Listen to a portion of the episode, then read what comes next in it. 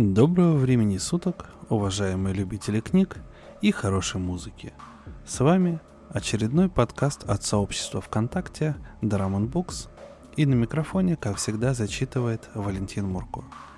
В первую очередь я бы хотел э, поправить, наверное, сам себя и сказать, что если вы вдруг не видели в ленте, то теперь наши подкасты доступны на всех подкастерных платформах. Это Контакт, как и было раньше, Telegram, iTunes подкасты и множество других различных способов и приложений, где вы можете э, спокойно слушать наши подкасты так, как вам удобно и в любое удобное для вас время. Ну, на этом такая вводная часть заканчивается, и будем переходить к сегодняшнему гостю.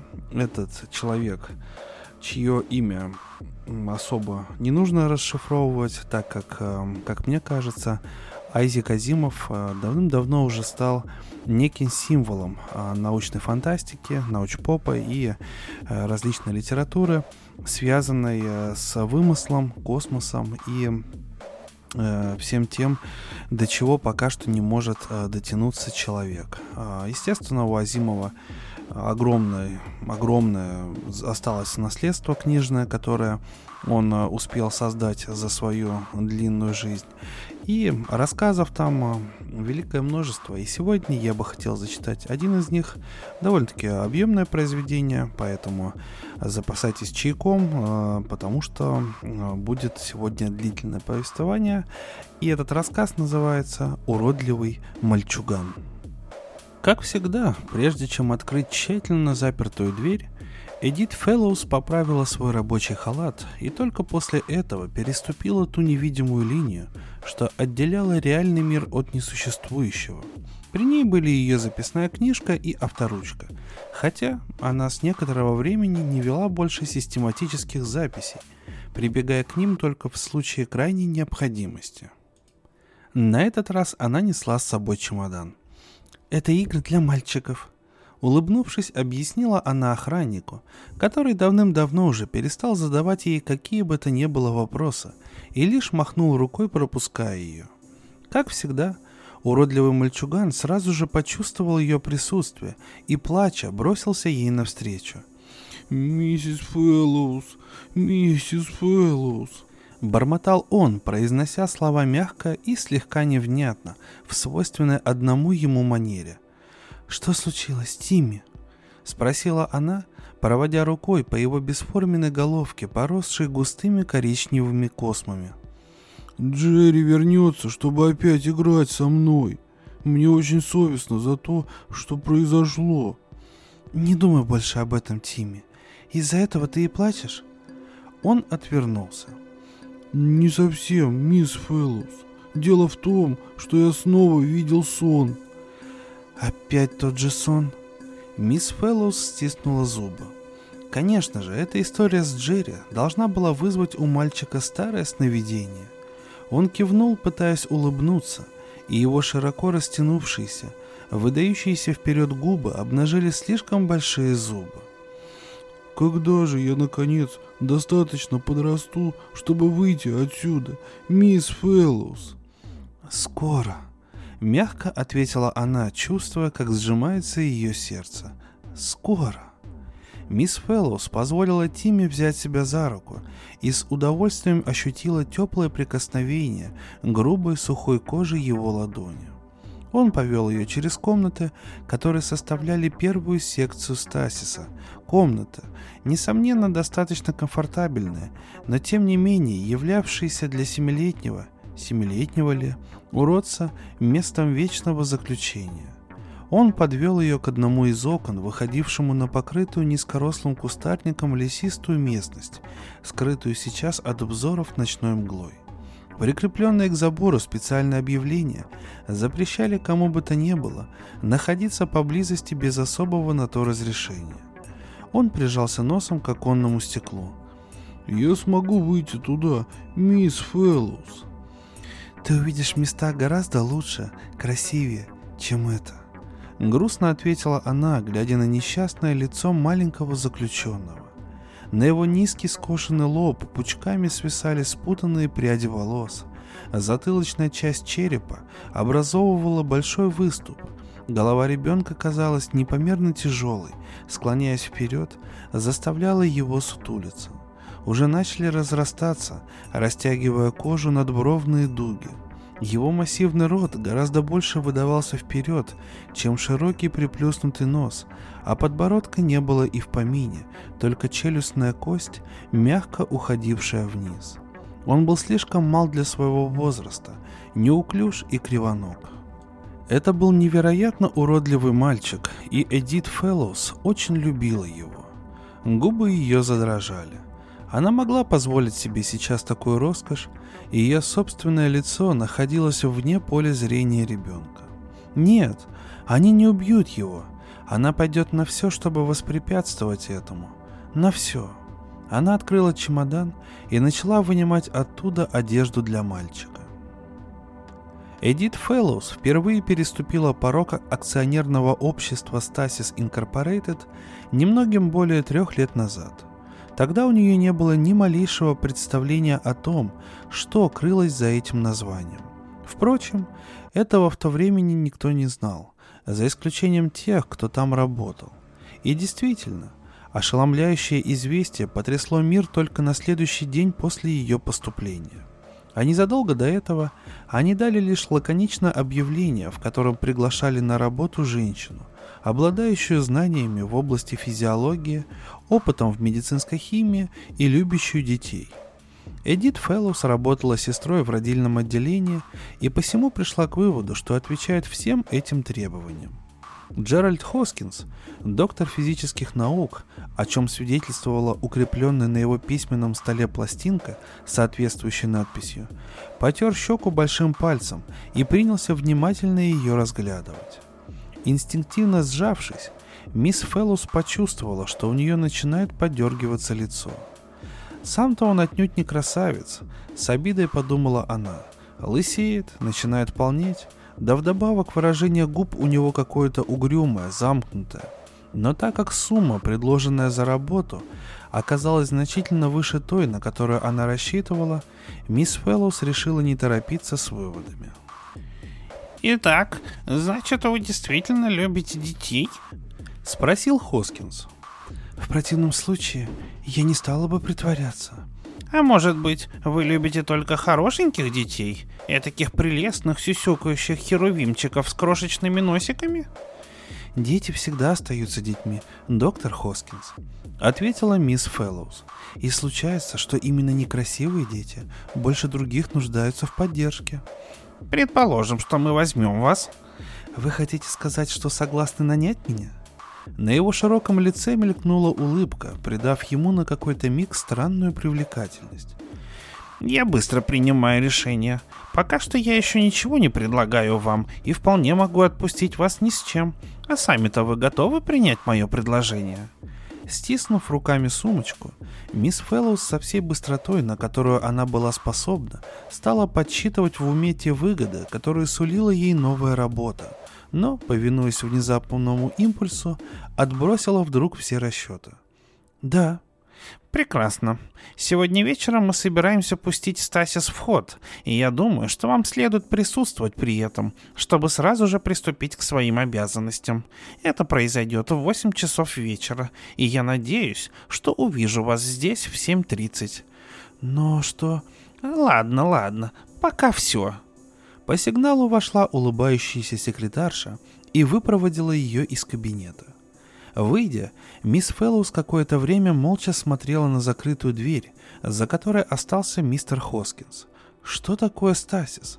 Какое отношение к детям имеет это огромное, напоминающее сарай здание, служащее с прикрепленными к одежде непонятными значками, длинные коридоры и та характерная атмосфера технического производства, которую невозможно ни с чем спутать.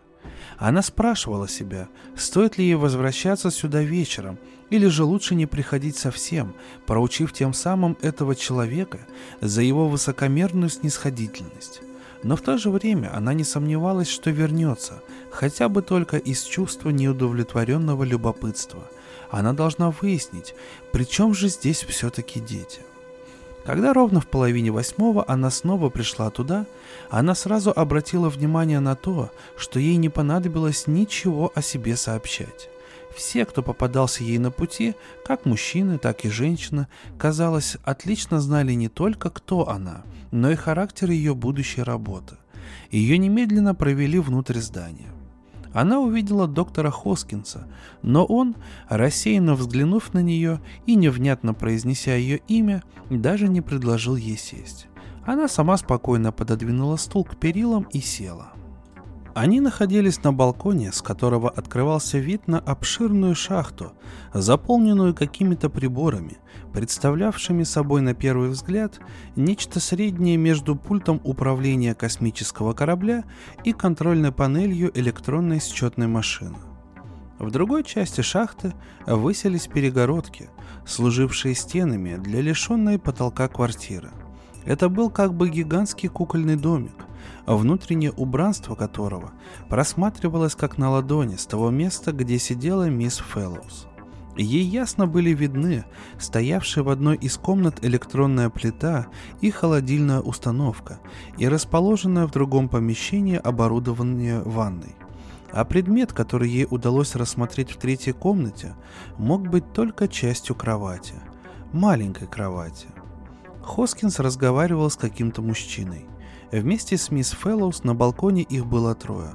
Хоскинс не представил ей незнакомца, и мисс Фэллоус оставалось лишь из-под тишка разглядывать его. Это был худой мужчина средних лет, довольно приятной наружности. У него были маленькие усики и живые глаза. Казалось, ничего не упускающие из виду. «Я отнюдь не собираюсь, доктор Хоскинс, делать вид, что мне все это понятно. Я хочу сказать, что понимаю кое-что лишь в тех пределах, которые доступны достаточно интеллигентному неспециалисту, говорил он. Но, даже учитывая границы моей компетенции, я хочу заметить, что одна сторона проблемы мне менее ясна, чем другая. Я имею в виду выборочность. Вы в состоянии проникнуть очень далеко. Допустим, это можно понять. Чем дальше вы продвигаетесь, тем туманнее, расплывчатее становятся объекты, а это требует большей затраты энергии. Хорошо. Но в то же время вы не можете достичь более близкого объекта. Вот что является загадкой для меня.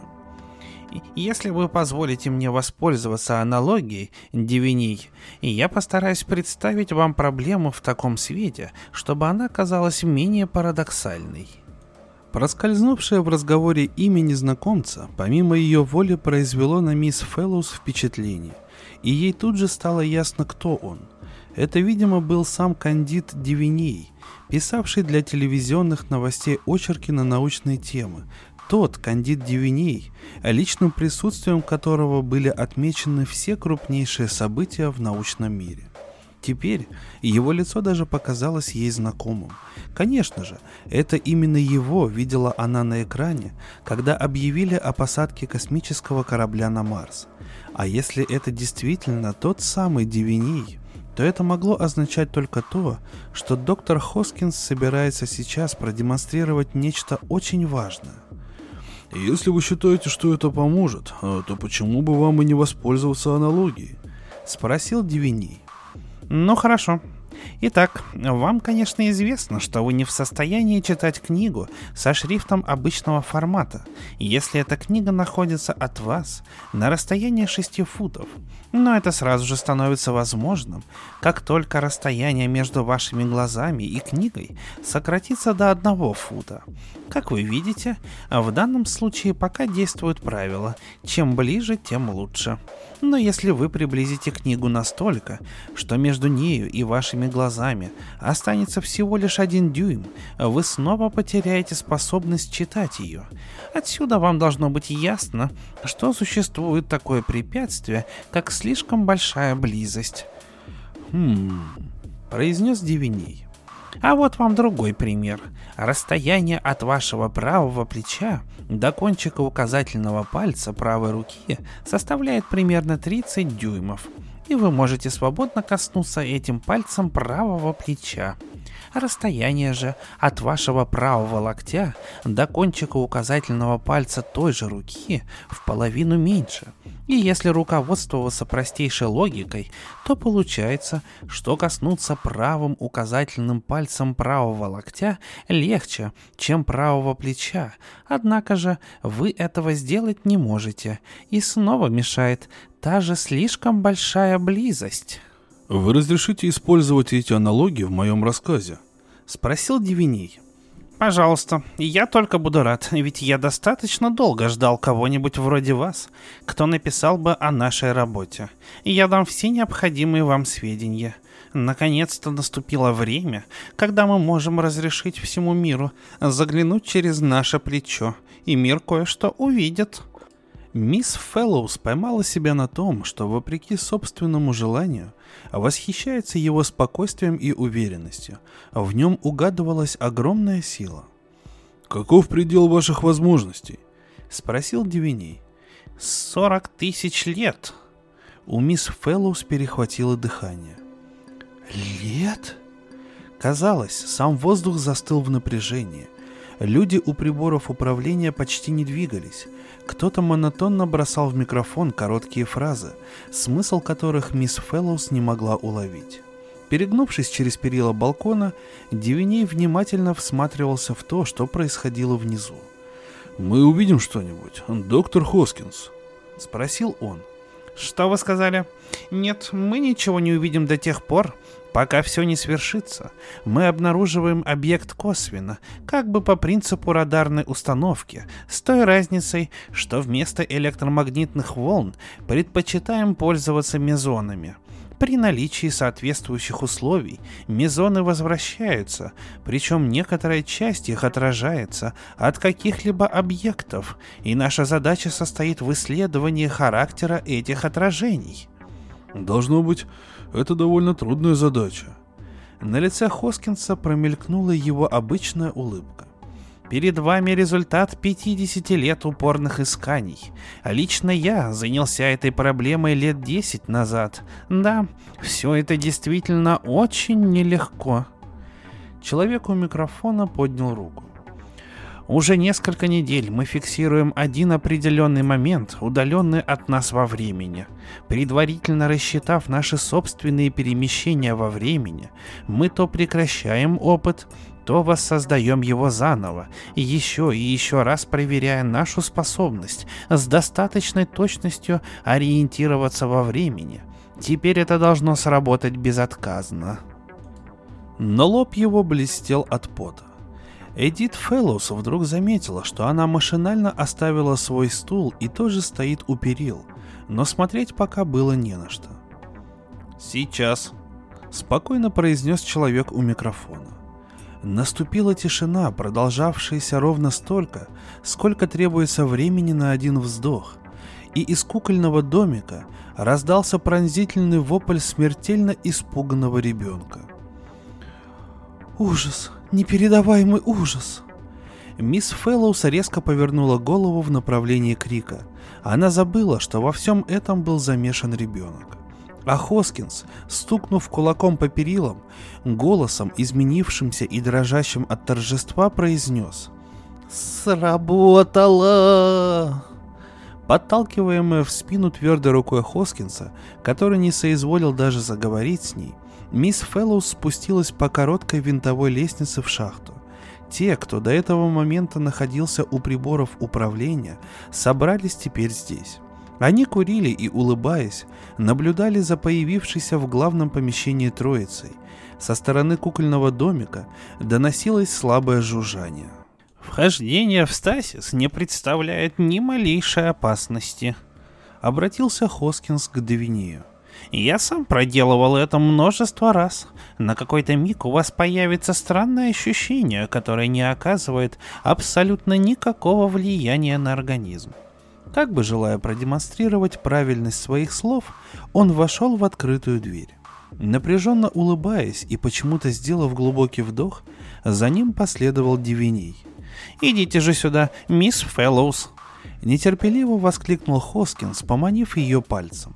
Мисс Фэллоус кивнула и неловко переступила порог.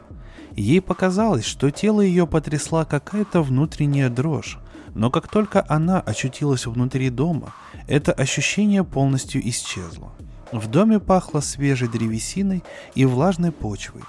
Теперь здесь было тихо, во всяком случае, не слышно было больше голоса ребенка, но зато откуда-то раздавалось шарканье ног и шорох, будто кто-то проводил рукой по дереву. Потом послышался стон. «Где же он?» В отчаянии воскликнула мисс Фэллоус. Неужели этим глупцам безразлично, что там происходит? Мальчик находился в спальне, или вернее в комнате, где стояла кровать. Он был совершенно обнажен, и его забрызганная грязью грудь неровно вздымалась. Охапка смешанной с грязью жесткой травы рассыпалась по полу у его босых коричневых ног. От этой травы исходил запах земли с примесью какого-то зловония. Хоскинс прочел нескрываемый ужас в ее устремленных на ребенка глазах и с раздражением произнес – не было никакой возможности, мисс Фэллоус, вытащить мальчишку чистым из такой глубины веков. Мы вынуждены были захватить для безопасности кое-что из того, что его окружало. Может, вы предпочли бы, чтобы он явился сюда без ноги или части черепа? «Прошу вас, не надо!» — воскликнула мисс Фэллоус, изнемогая от желания прекратить этот разговор. Почему мы бездействуем? Бедный ребенок испуган, и он грязный. Она была права. Мальчик был покрыт кусками засохшей грязи и какого-то жира, а его бедро пересекала воспаленная царапина. Когда Хоскинс приблизился к нему, ребенок, которому на вид было немногим более трех лет, низко пригнулся и быстро отскочил назад. Его верхняя губа оттопырилась, и он издал какой-то странный звук, нечто среднее между ворчанием и кошачьим шипением. Хоскинс быстрым движением схватил за руки и оторвал отчаянно кричащего и извивающегося ребенка от пола. «Держите его так», — сказала мисс Фэллоус. «Прежде всего, ему необходима теплая ванна, и его нужно как следует отмыть. У вас есть здесь все необходимое? Если да, то попросите принести вещи сюда, и хотя бы вначале помогите мне с ним управиться. Кроме того, а ради всех святых, распорядитесь, чтобы отсюда убрали всю эту грязь и мусор». Теперь настал ее черед отдавать приказания, и чувствовала она себя в новой роли прекрасно. И поскольку растерянная наблюдательница уступила место опытной медицинской сестре, она взглянула на ребенка уже другими глазами, с профессиональной точки зрения и на какой-то миг замерла в замешательстве. Грязь, которой он был покрыт, его вопли, извивающиеся в тщетной борьбе тело, все это куда-то отступило. Она рассмотрела самого ребенка. Это был самый уродливый мальчуган из всех, которых ей приходилось когда-либо видеть. Он весь был невероятно безобразен, от макушки бесформенной головы до изогнутых колесом ног. С помощью трех мужчин ей удалось выкупать мальчика.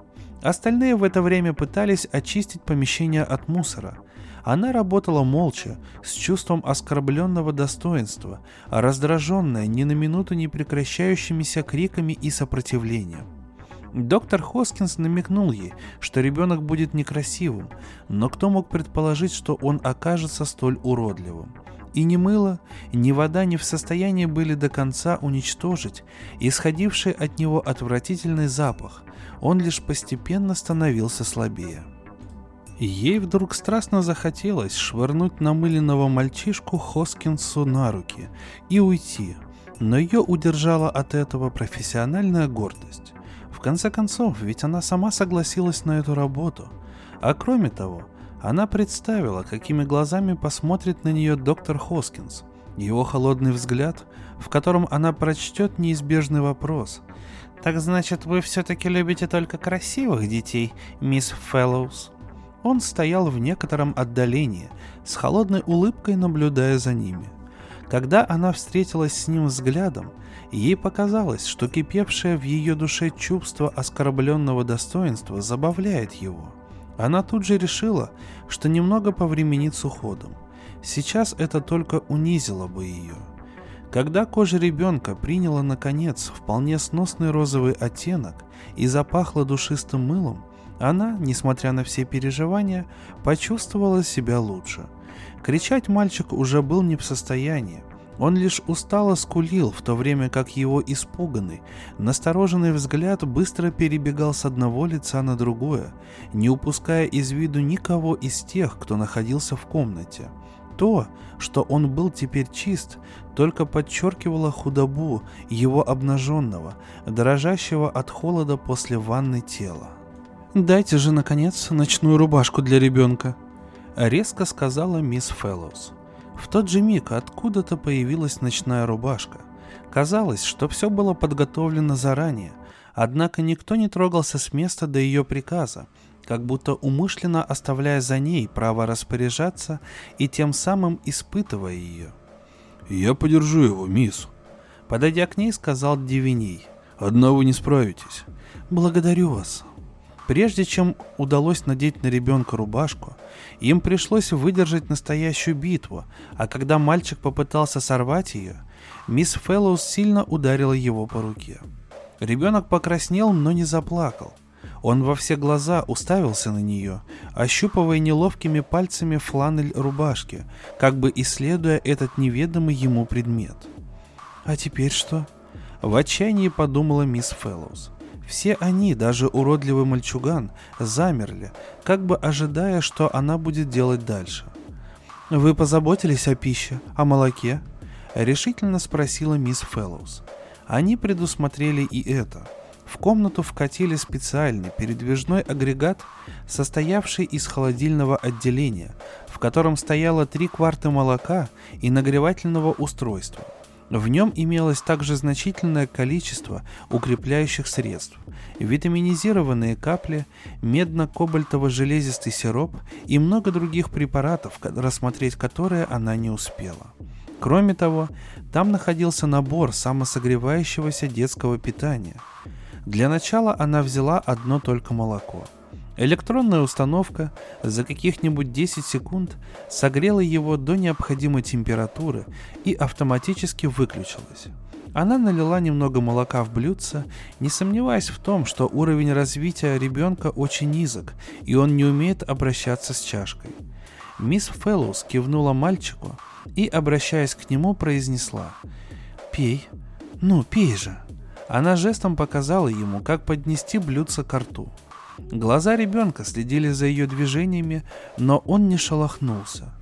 Внезапно она решилась. Схватив мальчика за руку повыше локтя, она опустила свою свободную руку в молоко и затем провела ею по его губам, так что капли жидкости потекли по его щекам и подбородку.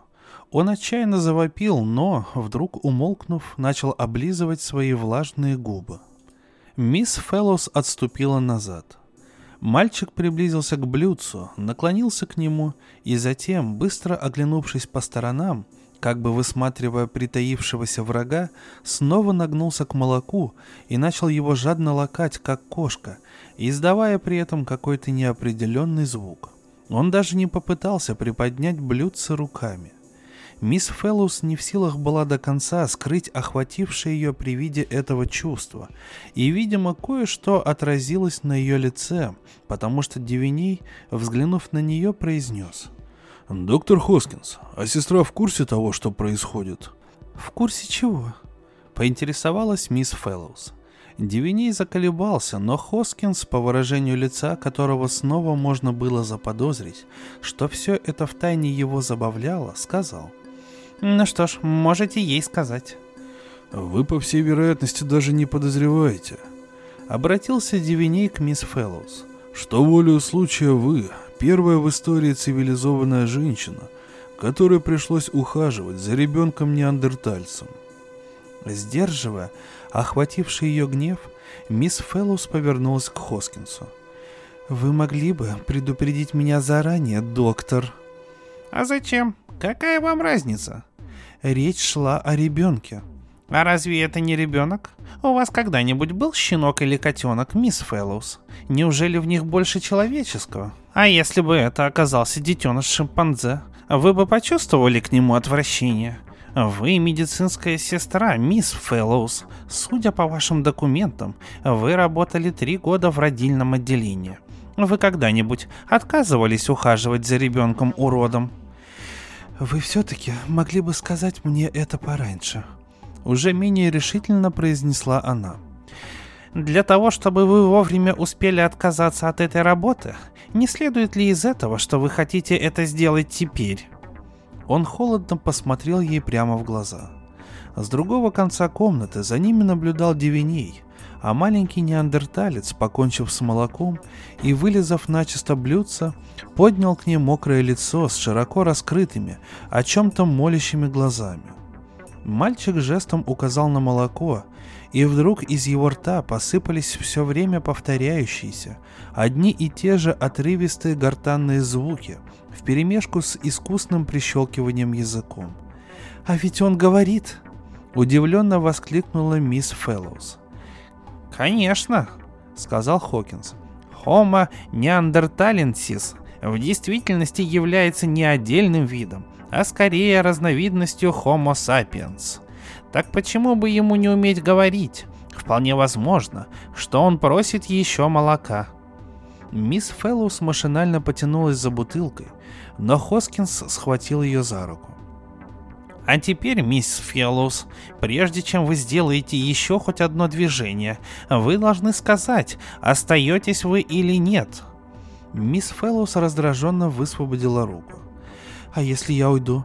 Вы что, не собираетесь в этом случае кормить его? Я побуду с ним. Некоторое время. Она налила ребенку молока. Мы намереваемся оставить вас здесь с мальчиком, мисс Фэллоус. Это единственный вход в первую секцию стасиса. Дверь тщательно запирается и охраняется снаружи. Я хотел бы, чтобы вы изучили систему замка, который будет, конечно, соответствующе настроен на отпечатки ваших пальцев, так же, как он настроен на отпечатки моих собственных.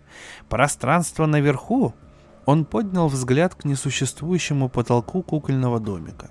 Охраняется тоже, и мы будем предупреждены в любом случае, если здесь произойдет что-либо необычное. Вы хотите сказать, что я все время буду находиться под наблюдением? Возмущенно воскликнула мисс Фэллоус, вдруг вспомнив, как она сама рассматривала с балкона внутреннюю часть помещения. «О нет!» — серьезно заверил ее Хоскинс. «Мы гарантируем, что ни один посторонний наблюдатель не будет свидетелем вашей частной жизни. Все объекты в виде электронных символов передаются вычислительной машине, и только она будет иметь с ними дело. Вы проведете с ним эту ночь, мисс Фэллоус, а также и все последующие, впредь до особого распоряжения. Мы предоставим вам несколько свободных часов в дневное время и дадим вам возможность самой составить их расписание в соответствии с вашими личными потребностями.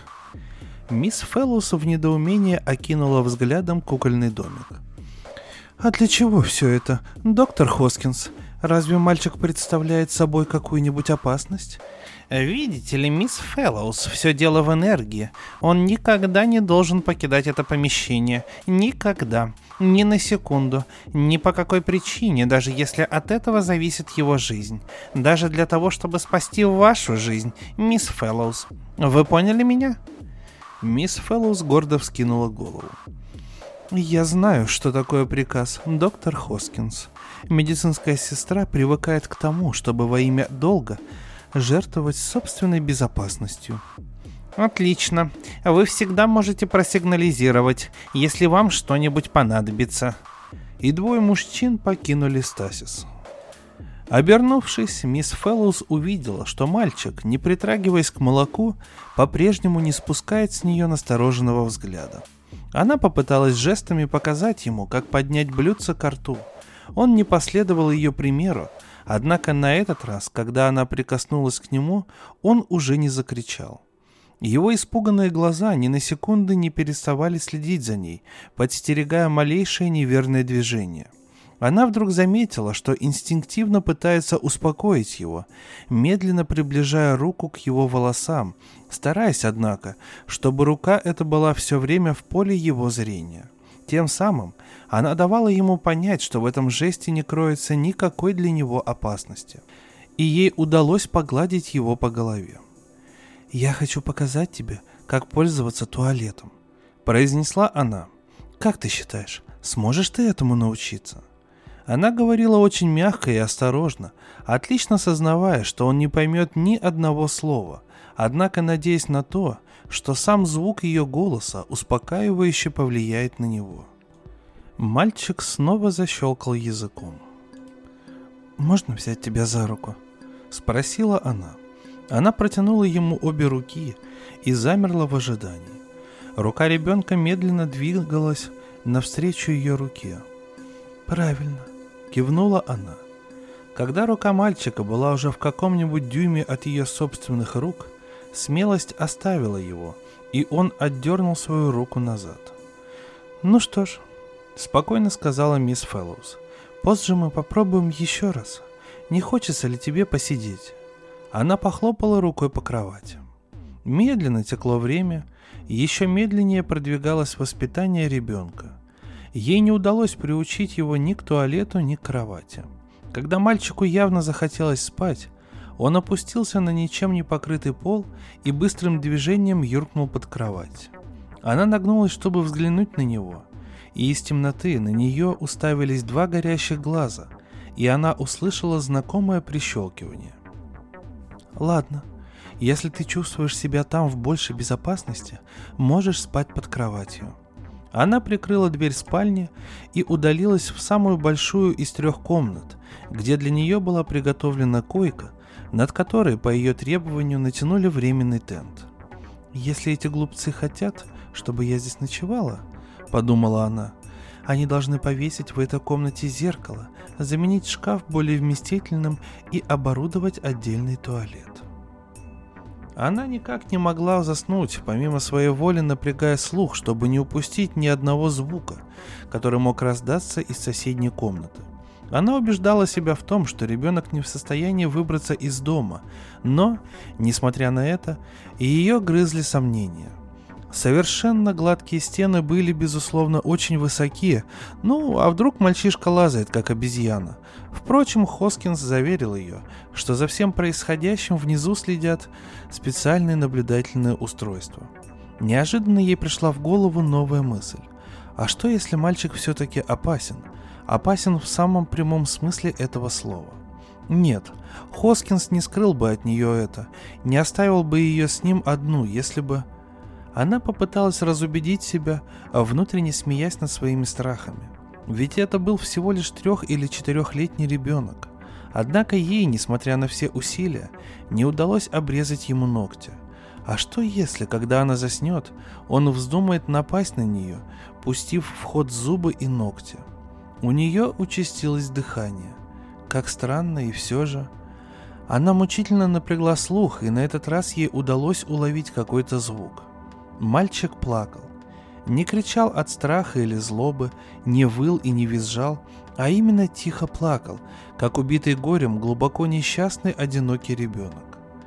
«Бедняжка», — подумала мисс Фэллоус, и впервые с момента встречи с ним сердце ее пронзила острая жалость. Ведь это настоящий ребенок, так какое же по сути дела значение имеет форма его головы, и это не просто ребенок, а ребенок осиротевший, как ни одно дитя за всю историю человечества. Тысяча лет назад не только умерли его родители, но безвозвратно исчезло все, что его когда-то окружало. Грубо выхваченный из давно ушедшего времени, он был теперь единственным во всем мире существом такого рода, последним и единственным. Она почувствовала, как ее все больше охватывает глубокое сострадание и стыд за собственное бессердечие. Тщательно поправив ночную рубашку, постаравшись, чтобы она по возможности лучше прикрывала ей ноги, ловя себя в то же время на совершенно неуместной мысли о том, что завтра же необходимо принести сюда халат, она встала с постели и направилась в соседнюю комнату. «Мальчик! А, мальчик!» Шепотом позвала она. Она совсем уже было собралась просунуть под кровать руку, но сообразив, что он может укусить ее, решила не делать этого. Она зажгла ночник и отодвинула кровать. Несчастный ребенок, прижав колени к подбородку, комочком свернулся в углу, глядя на нее заплаканными, полными страха глазами. В полумраке его внешность показалась ей менее отталкивающей. «Ах ты, бедняга, бедняга!» – произнесла она, осторожно гладя его по голове, чувствуя, как мгновенно напряглось, а потом постепенно расслабилось его тело. «Бедный мальчуган, можно мне побыть с тобой?» Она села рядом с ним на пол и начала медленно и ритмично гладить его волосы, щеку, руку, тихо напевая какую-то ласковую песенку. Услышав ее пение, ребенок поднял голову, пытаясь разглядеть при слабом свете ночника ее губы, как бы заинтересовавшись этим совершенно новым для него звуком. Воспользовавшись этим, она притянула его поближе и ласковым, но решительным движением – ей удалось постепенно приблизить его голову к своему плечу. Она просунула руку под его ноги и не спеша плавно подняла его к себе на колени. Снова и снова повторяя все тот же один несложный куплет и не выпуская из рук ребенка, она медленно качалась вперед и назад, баюкая его. Он постепенно успокоился, и вскоре по его ровному дыханию она поняла, что мальчик заснул – очень осторожно, стараясь не шуметь, она подвинула на место кровать и положила на нее ребенка. Укрыв спящего, она внимательно посмотрела на него. Во сне его лицо казалось таким мирным, таким ребячим, что, право же, его безобразие как-то меньше бросалось в глаза. Уже направившись на цыпочках к двери, она вдруг подумала, а что если он вдруг проснется, и повернула назад – Преодолев внутреннее сопротивление и справившись с охватившими ее разноречивыми чувствами, она вздохнула и медленно опустилась на кровать рядом с ребенком. Кровать была для нее слишком мала, и ей пришлось скорчиться, чтобы как-то улечься над ней. Кроме того, она не могла избавиться от чувства неловкости, причиной которого было отсутствие над кроватью тента. Но река ребенка робко скользнула в ее ладонь, и через некоторое время ей все-таки удалось задремать. Она проснулась как от внезапного толчка и с трудом сдержала чуть было не сорвавшийся с ее губ крик ужаса. Мальчик смотрел на нее в упор широко раскрытыми глазами, и ей понадобилось довольно много времени, чтобы вспомнить, как она очутилась на его кровати. Медленно, не отрывая от него взгляда, она спустила на пол сначала одну, потом другую ногу.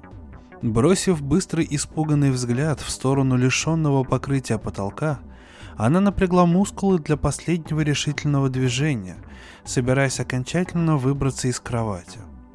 Но в этот момент мальчик, вытянув руку, коснулся ее губ своими похожими на обрубками пальцами и что-то произнес. Это прикосновение заставило ее отпрянуть. При дневном освещении он был непередаваемо безобразен. Мальчик опять повторил какую-то фразу, а затем, открыв широко рот, движением руки пытался показать, будто что-то вытекает у него изо рта. Мисс Фэллоус задумалась, стараясь отгадать значение этого жеста, и вдруг взволнованно воскликнула. «Ты хочешь, чтобы я пела?» Мальчик молча продолжал смотреть на ее губы. Несколько фальшивя от напряжения, мисс Феллус начала ту самую песенку, что пела ему накануне ночью, и маленький урод улыбнулся, неуклюже раскачиваясь в такт музыки и издавая при этом какой-то булькающий звук, который можно было истолковать как смех. Мисс Феллоус незаметно вздохнула. Да, правильно говорят, что музыка усмиряет сердце дикаря. Она может помочь. Подожди немного, Дай мне привести себя в порядок, это займет не больше минуты, а потом я приготовлю тебе завтрак. Ни на секунду не забывая об отсутствии потолка, она быстро покончила со своими делами. Мальчик оставался в постели, внимательно наблюдая за ней, когда она появлялась в поле его зрения.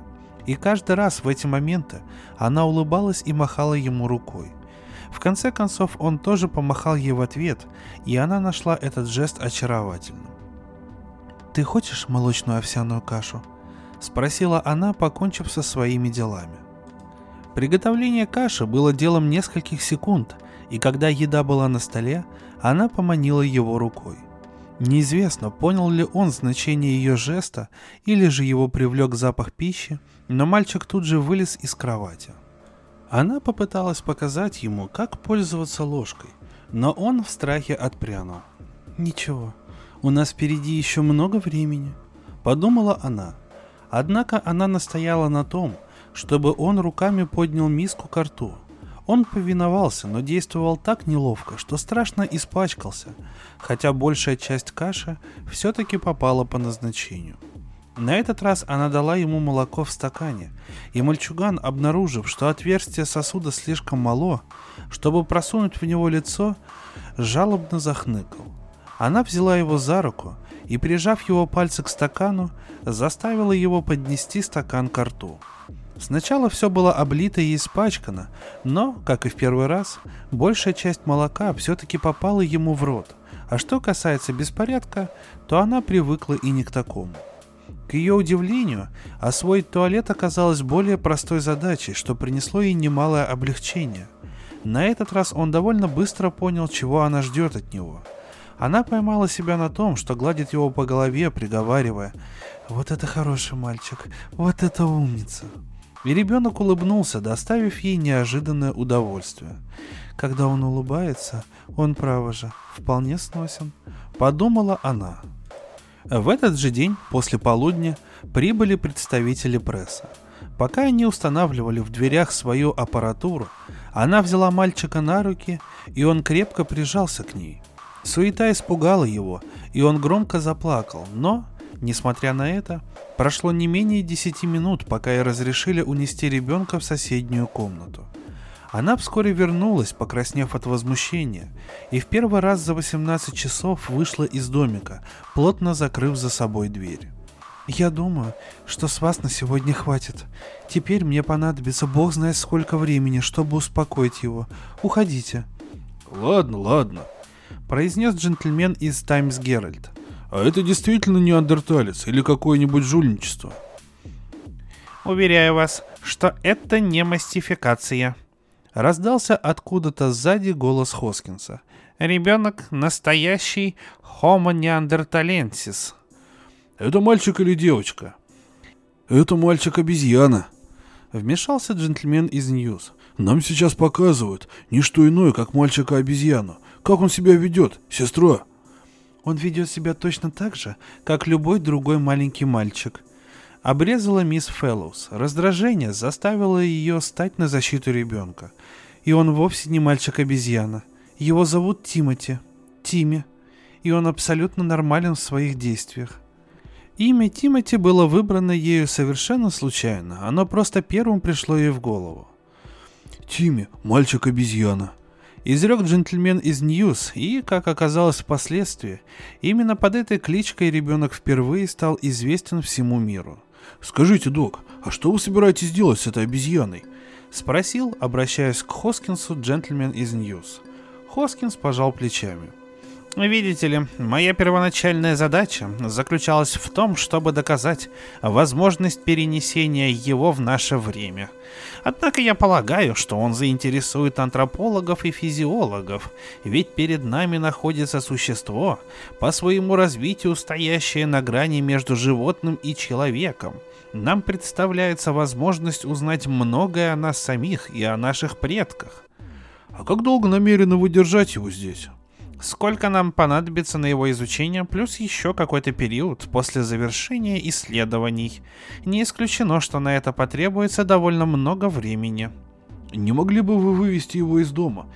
Тогда нам удалось бы установить телевизионную аппаратуру и состряпать настоящее зрелище. Очень сожалею, но ребенок не может покинуть пределы Стасиса. А что такое Стасис? Боюсь, джентльмены, что объяснение займет слишком много времени. Хоскинс позволил себе улыбнуться. А вкратце суть дела заключается в том, что время, каким мы его себе представляем, в Стасисе не существует.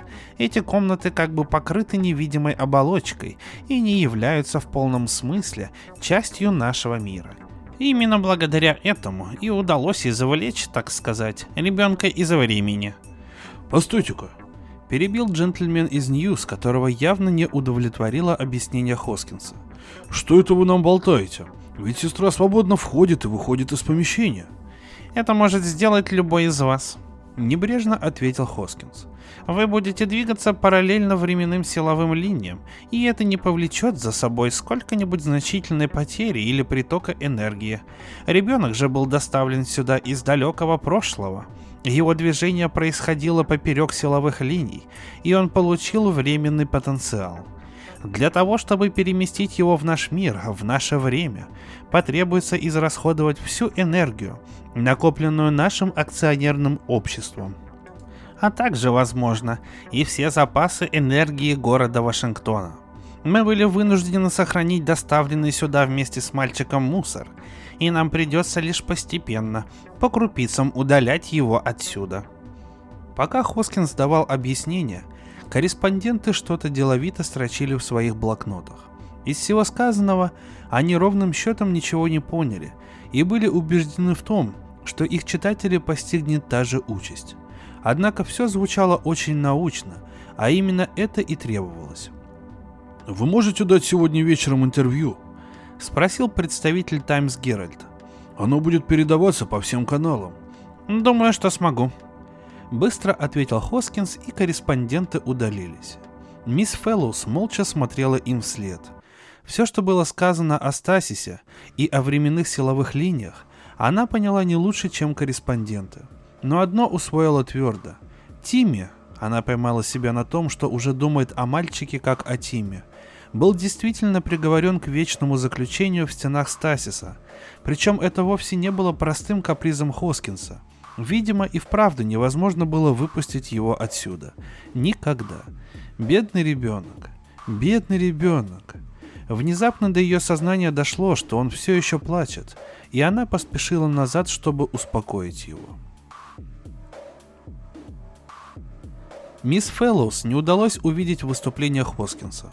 Хотя его интервью передавалось не только в самых отдаленных уголках Земли, но даже на станции на Луне, оно не проникло в маленькую квартирку, где жили теперь мисс Фэллоус и уродливый мальчуган. На следующее утро Хоскинс спустился к ним, сияя от торжества. «Интервью прошло удачно?» — спросила мисс Фэллоус. «Исключительно удачно. А как поживает Тимми?» Услышав, что он назвал мальчика по имени, мисс Фэллоус была приятно удивлена. «Все в порядке. Иди сюда, Тимми. Это добрый дядя. Он тебя не обидит». Но Тимми не пожелал выйти из другой комнаты, и из-за дверей виднелся только клок его спутанных волос, да время от времени робко показывался один блестящий глаз. Мальчик удивительно быстро привыкает к обстановке. Право же, он весьма сообразителен. Вас это удивляет? Да. Боюсь, что вначале я приняла его за детеныша обезьяны. Секунду поколебавшись, ответила она. Кем бы он там ни был, а пока что он очень много для нас сделал. Ведь он создал славу Stasis Incorporated. Мы теперь на коне, да, мы на коне. Видимо, ему не терпелось поделиться с кем-нибудь своим торжеством, пусть даже с ней, с мисс Фэллоус. Каким же образом удалось ему это сделать? — спросила она, тем самым давая Хоскинсу возможность высказаться. Засунув руки в карманы, Хоскинс продолжал. Десять лет назад мы работали, имея в своем распоряжении крайне ограниченные средства, добывая где только можно буквально по пенсу. Мы просто обязаны были создать сразу нечто очень эффективное, пусть нам для этого пришлось все поставить на карту. Уверяю вас, это был каторжный труд. Попытка вызвать из глубины времени этого неандертальца стоила нам всех денег, которые удалось сколотить, где одалживая, а где и воруя. Да-да, именно воруя. На осуществление этого эксперимента пошли средства, ассигнованные на другие цели. Их мы использовали без разрешения. Если бы опыт не удался, со мною было бы покончено. Поэтому-то у домика нет потолка. Прервала его мисс Фэллоус. Что вы сказали? Переспросил Хоскинс. Вам не хватило денег на потолок? А, видите ли, это было не единственной причиной. По правде говоря, мы не в состоянии были угадать точный возраст неандертальца. Наши возможности четкого определения особенностей объекта, столь удаленного во времени, пока ограничены, и он вполне мог оказаться существом огромного роста и дикого нрава. А в этом случае нам пришлось бы общаться с ним на расстоянии, как с посаженным в клетку животным. Но поскольку ваши опасения не оправдались, вы могли бы теперь, мне кажется, достроить потолок. Теперь да, у нас теперь много денег. Все это великолепно, мисс Фэллоус. Улыбка не сходила с его широкого лица, и когда он повернулся, чтобы уйти, казалось, даже спина его улыбалась. Он довольно приятный человек, когда забывается и сбрасывает маску отрешенного от всего земного ученого, подумала мисс Фэллоус. Ей вдруг захотелось узнать, женат ли он, но, спохватившись, она постаралась отогнать от себя эту мысль. «Тимми», — позвала она, — «иди сюда, Тимми». За протекшие с того дня месяцы мисс Фэллоус все больше и больше начинала чувствовать себя неотъемлемой частью объединенной компании Стасис. Ей был предоставлен отдельный маленький кабинет, на двери которого красовалась табличка с ее именем, и который находился довольно близко от кукольного домика, как она продолжала называть служившую для Тимми жильем камеру Стасиса. Ей теперь платили намного больше, чем в начале, а у кукольного домика был наконец достроен потолок и улучшено внутреннее оборудование была выстроена вторая туалетная комната, и мало того, она получила собственную квартиру на территории Стасиса, и иногда ей даже удавалось там ночевать. Между кукольным домиком и этой ее новой квартирой провели внутренний телефон, и Тимми научился им пользоваться. Мисс Фэллоус привыкла к Тимми настолько, что даже меньше стала замечать его безобразие – Однажды на улице она поймала себя на том, что какой-то встретившийся на пути обыкновенный мальчик показался ей крайне непривлекательным. У него был высокий выпуклый лоб и выступающий вперед резко очерченный подбородок. Ей пришлось сделать над собой усилие, чтобы избавиться от этого наваждения. Гораздо приятнее было привыкать к случайным посещениям Хоскинса – было совершенно очевидно, что он с удовольствием расставался на время со своей становившейся все более утомительной ролью главы акционерного общества Stasis Incorporated, и что ребенок, с появлением которого было связано нынешнее процветание общества, будил в нем какие-то особые чувства, граничащие с сентиментальностью. Но мисс Фэллоу сказалось, что ему было приятно беседовать и с ней – за это время ей удалось узнать, что Хоскинс разработал метод анализа отражения мезонного луча, проникающего в прошлое. Его изобретением был и сам Стасис. Холодность его была чисто внешней, ею он пытался замаскировать природную доброту. И, о да, он был женат. К чему мисс Фэллоус никак не могла привыкнуть, так это к мысли, что она участвует в научном эксперименте. Несмотря на все усилия, она все больше чувствовала себя лично связанной со всем происходящим, и дело подчас доходило до прямых стычек с физиологами. Однажды, спустившись к ним, Хоскинс нашел ее в таком гневе, что казалось, она способна была в этот момент совершить убийство. Они не имели права, они не имели права. Даже если это был неандерталец, все равно это был человек, а не животное. Она следила за ними через открытую дверь. Почти ослепнув от охватившей ее ярости, она прислушивалась к всхлипываниям Тимми. Вдруг она заметила стоящего рядом Хоскинса. Возможно, что он уже давно находился здесь. «Можно войти?» – спросил он.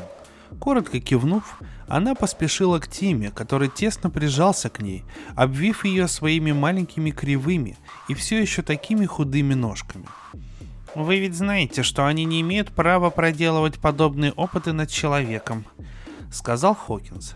А я решительно заявляю, доктор Хоскинс, что они не имеют права проделывать это и над Тими. Вы когда-то сказали мне, что именно появление Тими дало жизнь Стасису.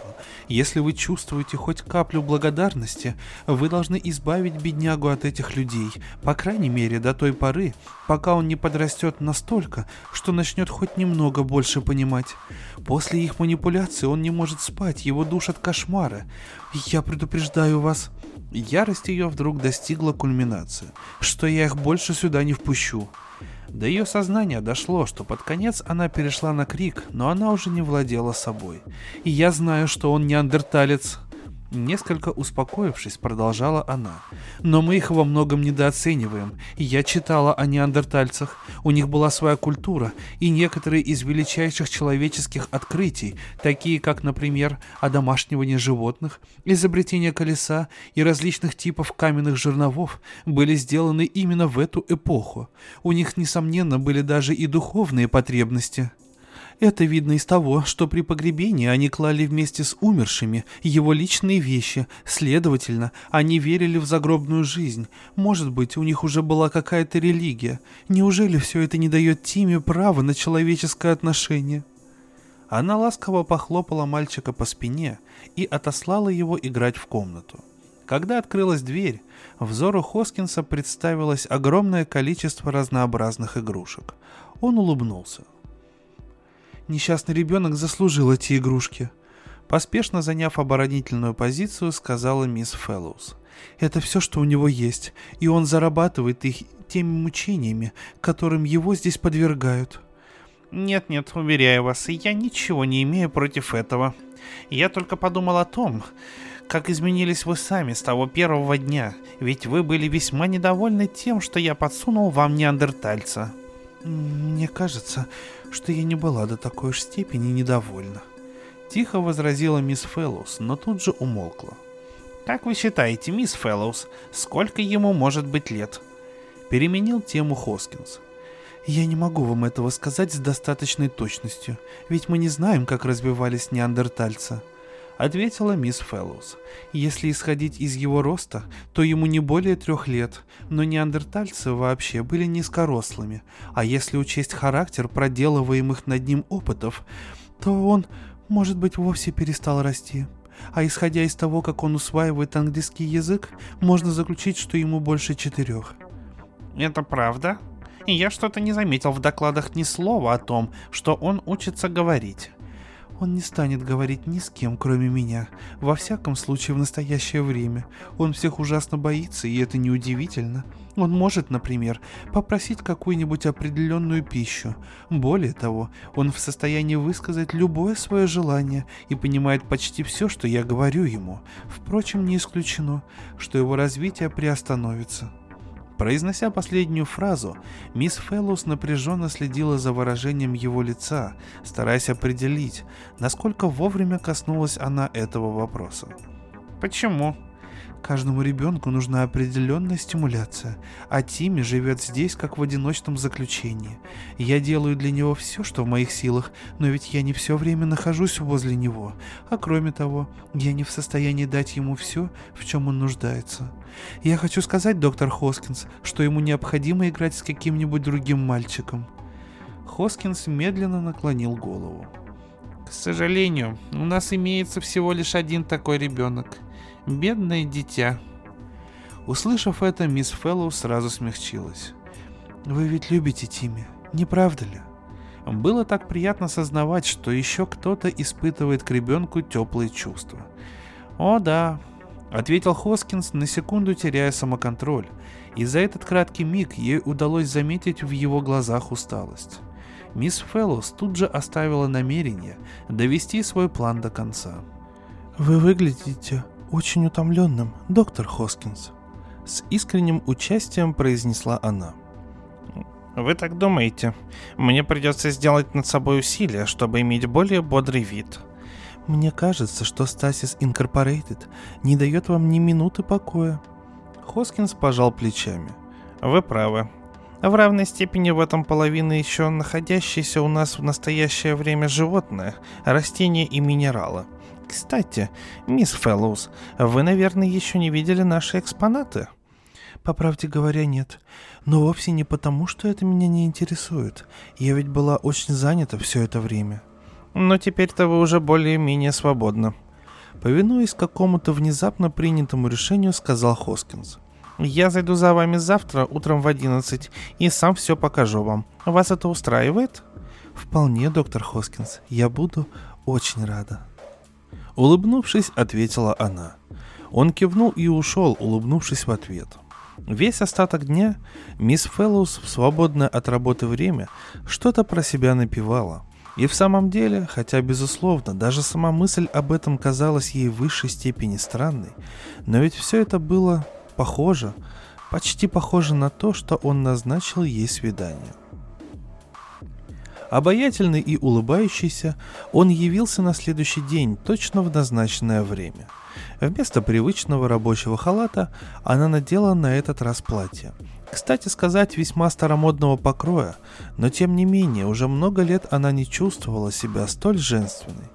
Он сделал ей несколько сдержанных комплиментов, и она приняла его похвалы в столь же сдержанной манере, подумав, что это прекрасное начало – Однако тут же ей пришла в голову другая мысль. А собственно говоря, начало чего? Чтобы отогнать от себя эти мысли, она поспешила попрощаться с Тимми, пообещав ему, что скоро вернется. Хоскинс повел ее в новое крыло здания, где она до сих пор ни разу не была. Здесь еще сохранился запах, свойственный новым, только что выстроенным помещениям – Доносившиеся откуда-то приглушенные звуки достаточно красноречиво свидетельствовали о том, что строительные работы еще не закончены. Животные, растения и минералы. Снова, как накануне, произнес Хоскинс. Животное находится здесь. Это наиболее живописный из наших экспонатов. Всю внутренняя часть здания была разделена на несколько помещений, каждая из которых представляла собой отдельную камеру стасиса – Хоскинс подвел ее к смотровому стеклу одной из них, и она заглянула внутрь. Существо, представившееся ее взору, показалось ей вначале чем-то вроде покрытой чешуей хвостатой курицы. Покачиваясь на двух тощих лапках, оно бегало по камере, быстро поворачивая из стороны в сторону изящную птичью голову. На небольшом голове странного существа был костный нарост, напоминающий петушиный гребень. Пальцеобразные отростки коротких передних конечностей непрерывно сжимались и разжимались. «Это наш динозавр», — сказал Хоскинс. «Он находится здесь уже несколько месяцев, и я не знаю, когда мы сможем расстаться с ним». «Динозавр?» «А вы ожидали увидеть гиганта?» Она улыбнулась, и на ее щеках появились ямочки. «Мне кажется, что некоторые именно так их себе и представляют. Я знаю, что существовали динозавры небольшого размера. Уверяю вас, что мы старались достать именно маленького динозавра. Как правило, он все время подвергается исследованиям, но сейчас, по-видимому, ему дали передышку. С его помощью удалось сделать кое-какие интересные открытия. Так, например, он не является полностью холоднокровным животным – он обладает способностью, правда несовершенной, поддерживать внутреннюю температуру тела выше температуры окружающей среды. К сожалению, это самец. С того самого времени, когда он появился здесь, мы не прекращаем попыток зафиксировать другого динозавра, который может оказаться самкой, но до сих пор нам с этим не везло. А для чего нужна именно самка? В его глазах промелькнула откровенная насмешка – в этом случае у нас появилась бы вполне реальная возможность получить оплодотворенные яйца, а следовательно и детеныши динозавра. Ах, да.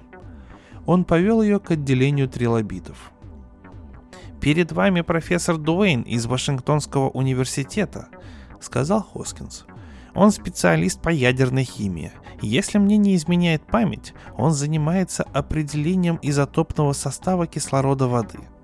С какой целью? Это доисторическая вода. Во всяком случае, возраст ее исчисляется по крайней мере полумиллиардом лет. Изотопный состав позволяет определить температуру океана в ту эпоху. Самого Дуэйна трилобиты не интересуют. Их анатомированием занимаются другие ученые. Им повезло, ведь им нужны только скальпели и микроскопы, тогда как Дуэйну приходится для каждого опыта устанавливать сложный масс-спектограф. Но почему же? Разве он не может? Нет, не может. Ему нельзя ничего выносить из этого помещения до тех пор, пока существует хоть какая-то возможность избежать этого. Здесь были также собраны образцы первобытной растительности и обломки скал. Это и были растения и минералы, о которых ранее упоминал Хоскинс. У каждого экспоната имелся свой исследователь. Все это напоминало музей, оживший музей, ставший центром активной научной деятельности – и все это находится под вашим непосредственным руководством, доктор Хоскинс.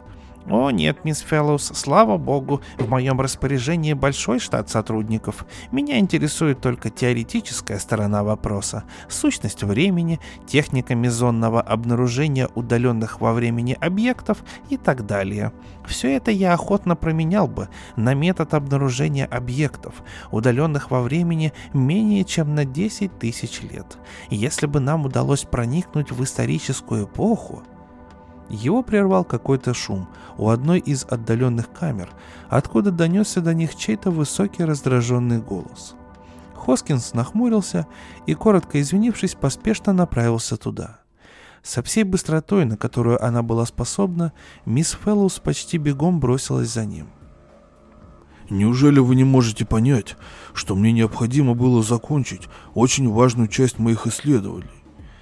Крикливо вопрошал пожилой мужчина с красным, обрамленным жидкой бородкой лицом. Одетый в форму служащий на лабораторном халате которого были вышиты буквы SI, Stasis Incorporated, сказал, обращаясь к Хоскинсу. Профессор Адемевский с самого начала был поставлен в известность, что этот экспонат будет находиться здесь только две недели. И я тогда еще не знал, сколько времени займут мои исследования. И я не пророк. Возбужденно выкрикнул Адемевский. «Вы ведь понимаете, профессор, что мы располагаем весьма ограниченным пространством», — сказал Хоскинс. «Поэтому мы вынуждены время от времени менять имеющиеся у нас образцы. Этот обломок халкоперита должен вернуться туда, откуда он к нам прибыл. Ученые ждут новых экспонатов». «Почему же я не могу получить его в личное пользование? Разрешите мне унести его отсюда?» Вы знаете, что это невозможно. Вам жалко отдать мне кусок халкоперита, этот несчастный пятикилограммовый обломок. Но почему? Нам не по карману связанная с этим утечка энергии. Раздраженно воскликнул Хоскинс. И вам это отлично известно. Дело в том, доктор Хоскинс, что вопреки правилам профессор пытался унести минерал с собой и чуть было не прорвал стасис. На мгновение все умолкли. Повернувшись к ученому, Хоскинс холодно спросил. «Это правда, профессор?» Адемевский неловко кашлянул. «Видите ли, я не думал, что это нанесет какой-либо ущерб». Хоскинс протянул руку и дернул за шнур, свободно висевший на наружной стене камеры, о которой в данный момент шла речь. У мисс Фэллоус, которая как раз в это время разглядывала этот ничем не примечательный, но вызвавший столь горячий спор кусок камня, перехватило дыхание. На ее глазах камень мгновенно исчез. Камера была пуста. «Я очень сожалею, профессор», — сказал Хоскинс. «Но выданное вам разрешение на исследование различных объектов, находящихся в стасисе, аннулируется навсегда». «Но подождите», я еще раз очень сожалею. Вы нарушили одно из наших самых важных правил. И я подам жалобу в Международную ассоциацию. Жалуйтесь кому угодно. Вы только убедитесь в том, что в случаях, подобных этому, никто не заставит меня отступить. Он демонстративно отвернулся от продолжавшего протестовать профессора и все еще бледный от гнева сказал, обращаясь к мисс Фэллоус. «Вы не откажетесь позавтракать со мной?» Он провел ее в ту часть кафетерия, которая была отведена для членов администрации. Он поздоровался с сидевшими за столиками знакомыми и спокойно представил им мисс Фэллоус, испытывавшую в этот момент мучительную неловкость. Что они подумают? Эта мысль не давала ей покоя, и она изо всех сил старалась принять по возможности деловой вид. «Доктор Хоскинс, у вас часто случаются подобные неприятности?» — спросила она, взяв вилку и принимаясь за еду. «Я имею в виду это происшествие с профессором». «Нет», — с усилием ответил Хоскинс. Такое произошло впервые. Мне, правда, частенько приходится спорить с желающими вынести из стасиса тот или иной экспонат, но до сегодняшнего дня никто еще не пытался сделать это. Мне помнится, что вы однажды говорили о том, что с этим связан большой расход энергии. Совершенно верно. Мы, конечно, постарались учесть такую возможность, так как подобные случаи будут повторяться, и у нас имеется теперь специальный запас энергии, рассчитанный на покрытие утечки при непредусмотренном выносе из стасиса какого-нибудь предмета. Но это вовсе не означает, что нам доставит удовольствие за полсекунды потерять годовой запас энергии, ведь ущерб, нанесенный нашим средством потерей такого количества энергии, заставил бы нас на долгие годы отложить дальнейшее притворение в жизнь планов проникновения в глубины времени. Кроме того, вы можете себе представить, что случилось бы, находясь профессор в камере в тот момент, когда собирались прорвать стасис. Что бы с ним в этом случае произошло? Видите ли, мы экспериментировали на неодушевленных предметах и на мышах, они бесследно исчезают.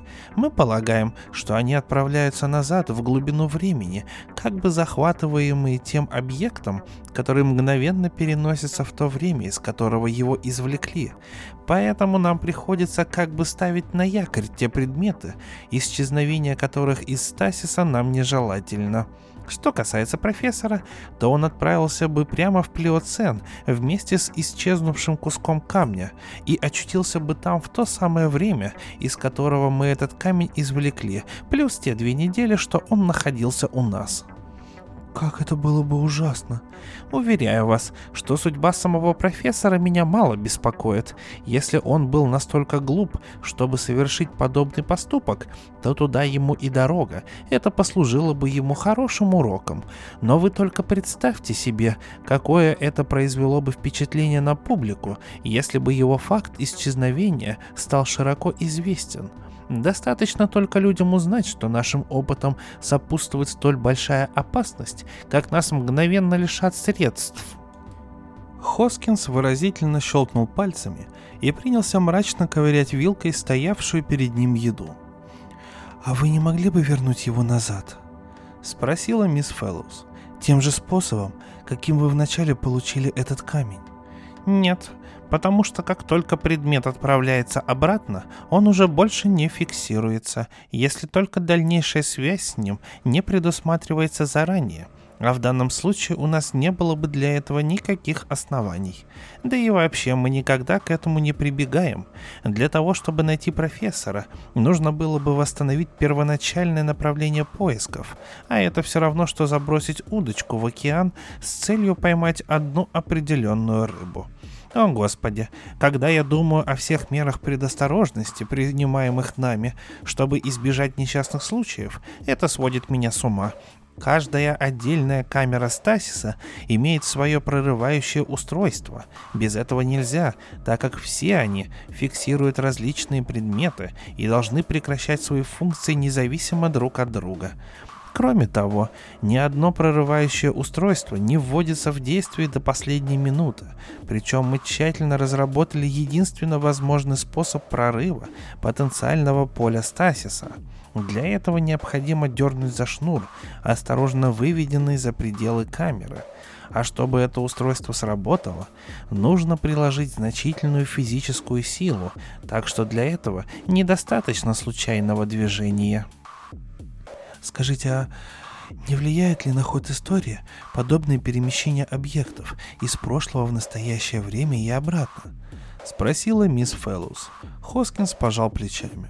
Если подходить к этому с точки зрения теории, то на ваш вопрос можно ответить утвердительно, но в действительности, если исключить из ряда вон выходящие случаи, это не имеет для развития истории никакого значения. Мы все время что-то удаляем из стасиса, молекулы воздуха, бактерии, пыль. Около 10% потребляемой энергии тратится на возмещение связанной с этим утечки. Но даже перемещение во времени сравнительно больших предметов вызывает изменения, которые быстро сходят на нет. Возьмите хотя бы этот халкоперит из плиоцена. За его двухнедельное отсутствие какое-нибудь насекомое могло остаться без крова и погибнуть, что в свою очередь могло повлечь за собой целую серию изменений. Наши математические расчеты указывают на то, что это самозатухающие изменения, которые со временем становятся все менее значительными и постепенно все опять приходит в первоначальную норму.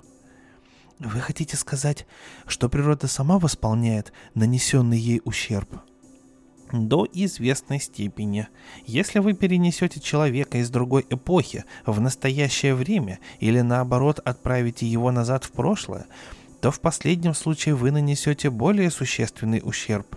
Если вы проделаете это с обычным рядовым человеком, то рана все же может залечиться сама. Мы ежедневно получаем множество писем с просьбой перенести в нынешнее время Авраама Линкольна или Магомета или Ленина. Это, конечно, осуществить невозможно, даже если бы нам удалось их обнаружить то в этом случае перемещение во времени одного из творцов истории человечества нанесло бы такой колоссальный ущерб действительности, который невозможно было бы ничем компенсировать. Существуют методы, помогающие нам делать соответствующие расчеты, которые, в свою очередь, определяют, не слишком ли велики будут изменения в развитии при перемещении того или иного объекта во времени, и мы делаем все, чтобы даже не приближаться к этому пределу. Значит, Тимми... Начала была мисс Фэллоус. Нет, в этом отношении с ним все обстоит благополучно. Действительность находится в полной безопасности, но... Он бросил быстрый пронизывающий взгляд в ее сторону. «Нет, ничего. Вчера вы сказали мне, что Тимми необходимо общаться с детьми». «Да». Мисс Фэллоус радостно улыбнулась. «Я не думала, что вы обратили внимание на мою просьбу. Но почему же? Я питаю к ребенку самые теплые чувства и ценю ваше к нему отношение. Все это меня достаточно интересует, и я вовсе не собирался замолчать этот вопрос, не объяснив вам, как обстоит дело. Теперь я выполнил эту задачу, вы видели, чем мы занимаемся. Вам известны теперь до некоторой степени те трудности, которые нам приходится преодолевать. И вы должны понять, почему при всем желании мы не сможем обеспечить Тиме общество его сверстников. «Не можете?» Растерявшись, воскликнула мисс Фэллоус. Но ведь я только что вам все объяснил. У нас не было бы ни малейшей надежды найти другого неандертальца его возраста. На такую невероятную удачу не приходится даже рассчитывать. А если б нам и повезло, то совершенно неразумно было бы умножать риск, содержа в стасисе еще одно человеческое существо. Но вы меня неправильно поняли, доктор Хоскинс. Отложив в сторону ложку, решительно сказала мисс Фэллоус. Я вовсе не хочу, чтобы вы перенесли в настоящее время еще одного неандертальца. Я знаю, что это невозможно. Но зато ведь можно привести в стасис другого ребенка, чтобы он играл с Тимми. Ребенка-человека? Хоскинс был потрясен. Другого человека, другого ребенка. Отрезала мисс Фэллоус, чувствуя, как мгновенно все ее расположение к Хоскинсу сменилось враждебностью. Тимми — человек. Мне это даже в голову не пришло. Почему? Почему вы не подумали именно об этом? Что в этом дурного? Вы вырвали ребенка из его эпохи, обрекли его на вечное заключение. Так неужели вы не чувствуете себя в долгу перед ним? Доктор Хоскинс, если есть в этом мире человек, который по всем показателям, кроме биологического, может считаться отцом этого ребенка, то это вы. Почему же вы не хотите сделать для него такую малость? Я его отец? Спросил Хоскинс, как-то неловко поднимаясь из-за стола. «Если вы не возражаете, мисс Фэллоус, я провожу вас обратно в Стасис». Они молча возвратились в кукольный домик. Никто из них не произнес больше ни слова. Если не считать случайных, мимоходом брошенных взглядов, прошло много времени, пока ей снова удалось встретиться с Хоскинсом. Иногда она жалела об этом, но когда Тимми бывал особенно грустен или молча стоял часами у окна, за которым почти ничего не было видно, она с возмущением думала, как же он глуп, этот человек – Тимми говорил с каждым днем все свободнее и правильнее. Правда, он так и не смог полностью избавиться от присущей ему с самого начала некоторой невнятности в произношении, в которой мисс Фэллоус находила даже своеобразную привлекательность. В минуты волнения он иногда по-прежнему прищелкивал, но это случалось все реже. Должно быть, он постепенно забывал те далекие дни, что предшествовали его появлению в нынешнем времени – по мере того, как Тимми подрастал, интерес к нему физиологов шел на убыль, а зато теперь им стали больше заниматься психологи. Мисс Фэллоус не была уверена в том, кто из них вызывал в ней большую неприязнь. Со шприцами было покончено, уколы и выкачивания из организма жидкости прекратились, его перестали кормить согласно специально составленной диете.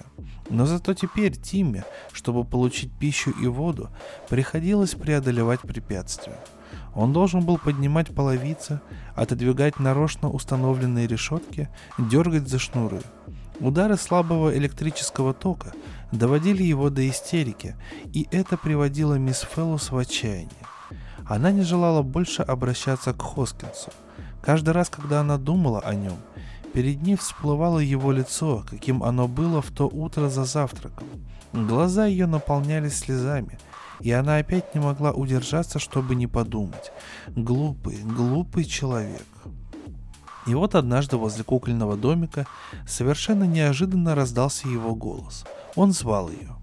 Поправляя на ходу свой форменный халат, она не спеша вышла из дома и, внезапно смутившись, остановилась, увидев перед собой стройную женщину среднего роста.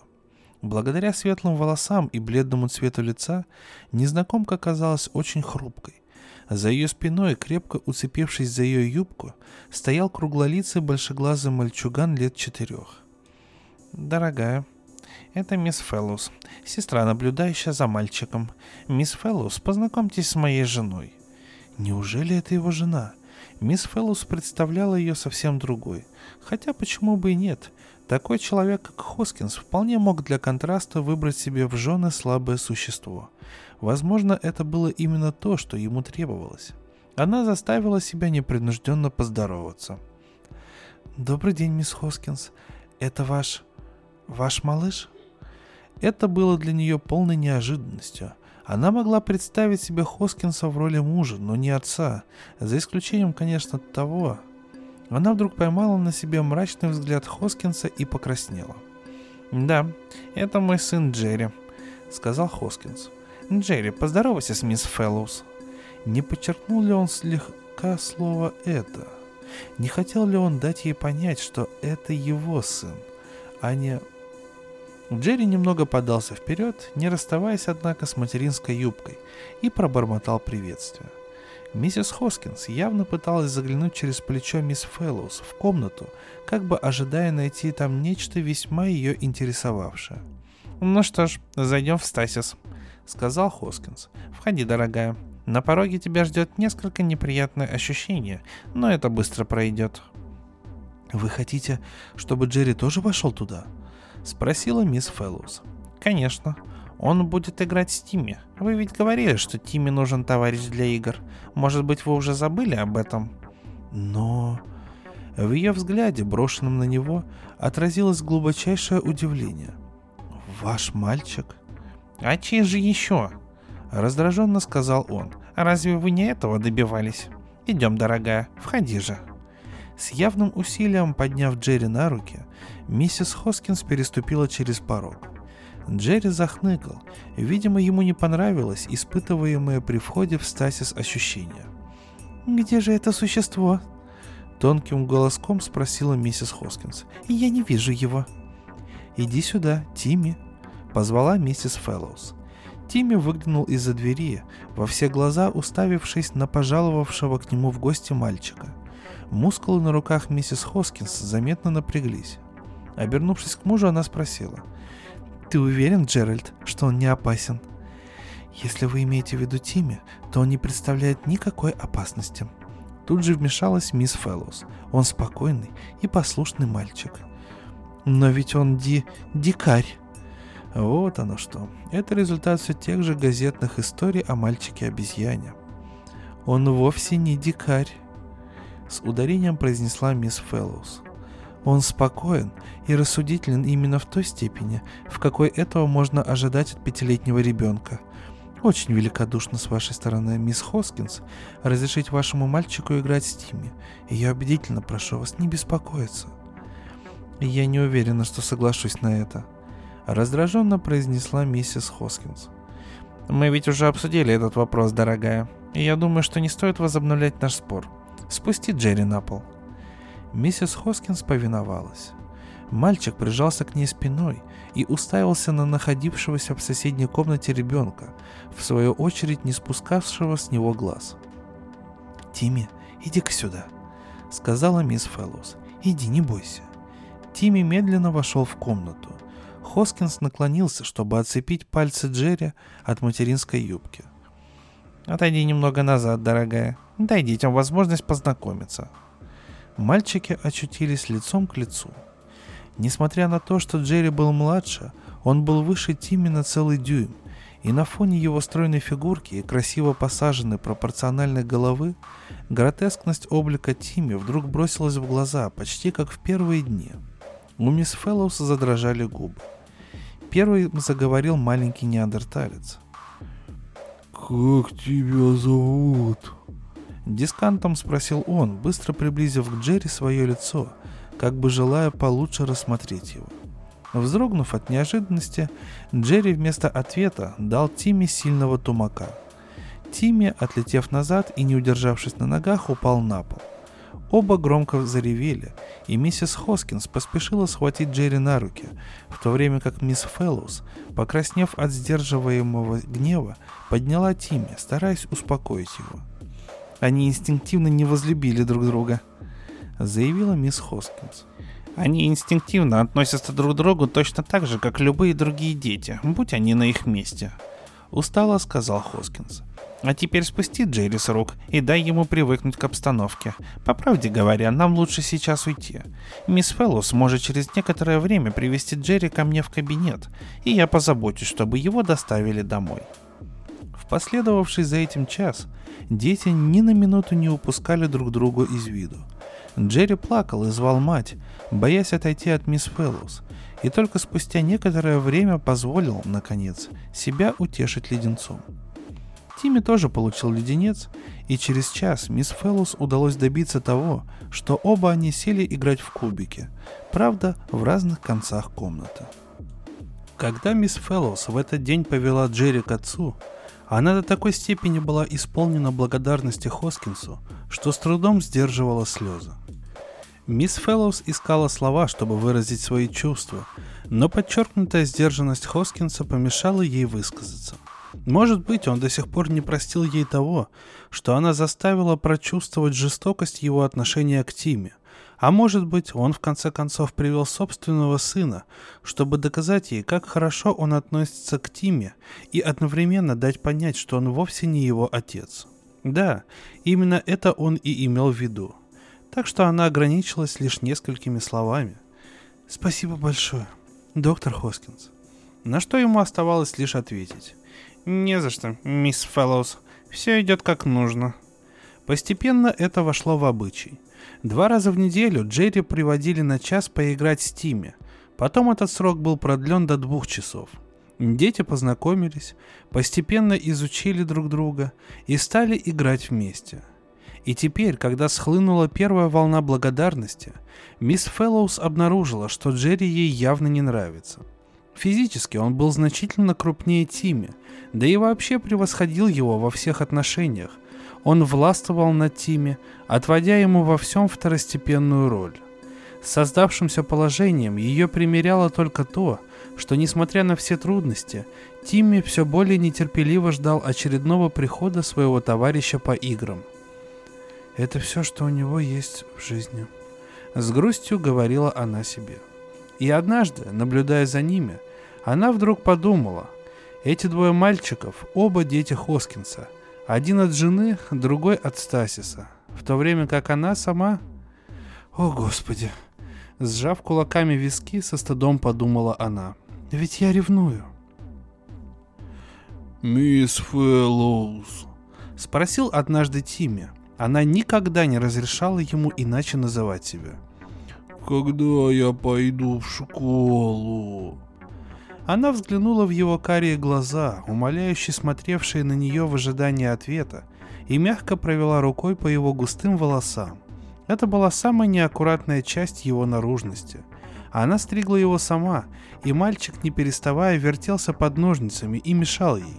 Она никогда не просила прислать для этой цели парикмахера, ибо эта ее неумелая стрижка удачно помогала маскировать низкий покатый лоб ребенка и чрезмерно выпуклый затылок. «Откуда ты узнала о школе?» — спросила она. «Джерри ходит в школу, в детский сад», Старательно выговаривая слоги, ответил он. Джерри бывает во многих местах там, на воле. Когда же я выйду отсюда на волю, мисс Фэллоус? У мисс Фэллоус мучительно сжалось сердце. Она, конечно, понимала, ничто не сможет помешать тому, что Тимми неизбежно будет узнавать все больше и больше о внешнем мире, о том мире, в который ему никогда не суждено вступить. Постаравшись придать своему голосу побольше бодрости, она спросила. «А что бы ты стал делать в детском саду, Тимми?» Джерри говорит, что они играют там в разные игры, что им показывают ленты с движущимися картинками. Он говорит, что там много-много детей – он рассказывает.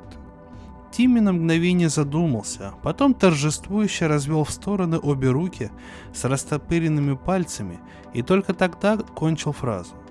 Вот как много он рассказывает. Тебе хотелось бы посмотреть движущиеся картинки? Я принесу тебе эти ленты и ленты с записью музыки. Так удалось на какое-то время его успокоить.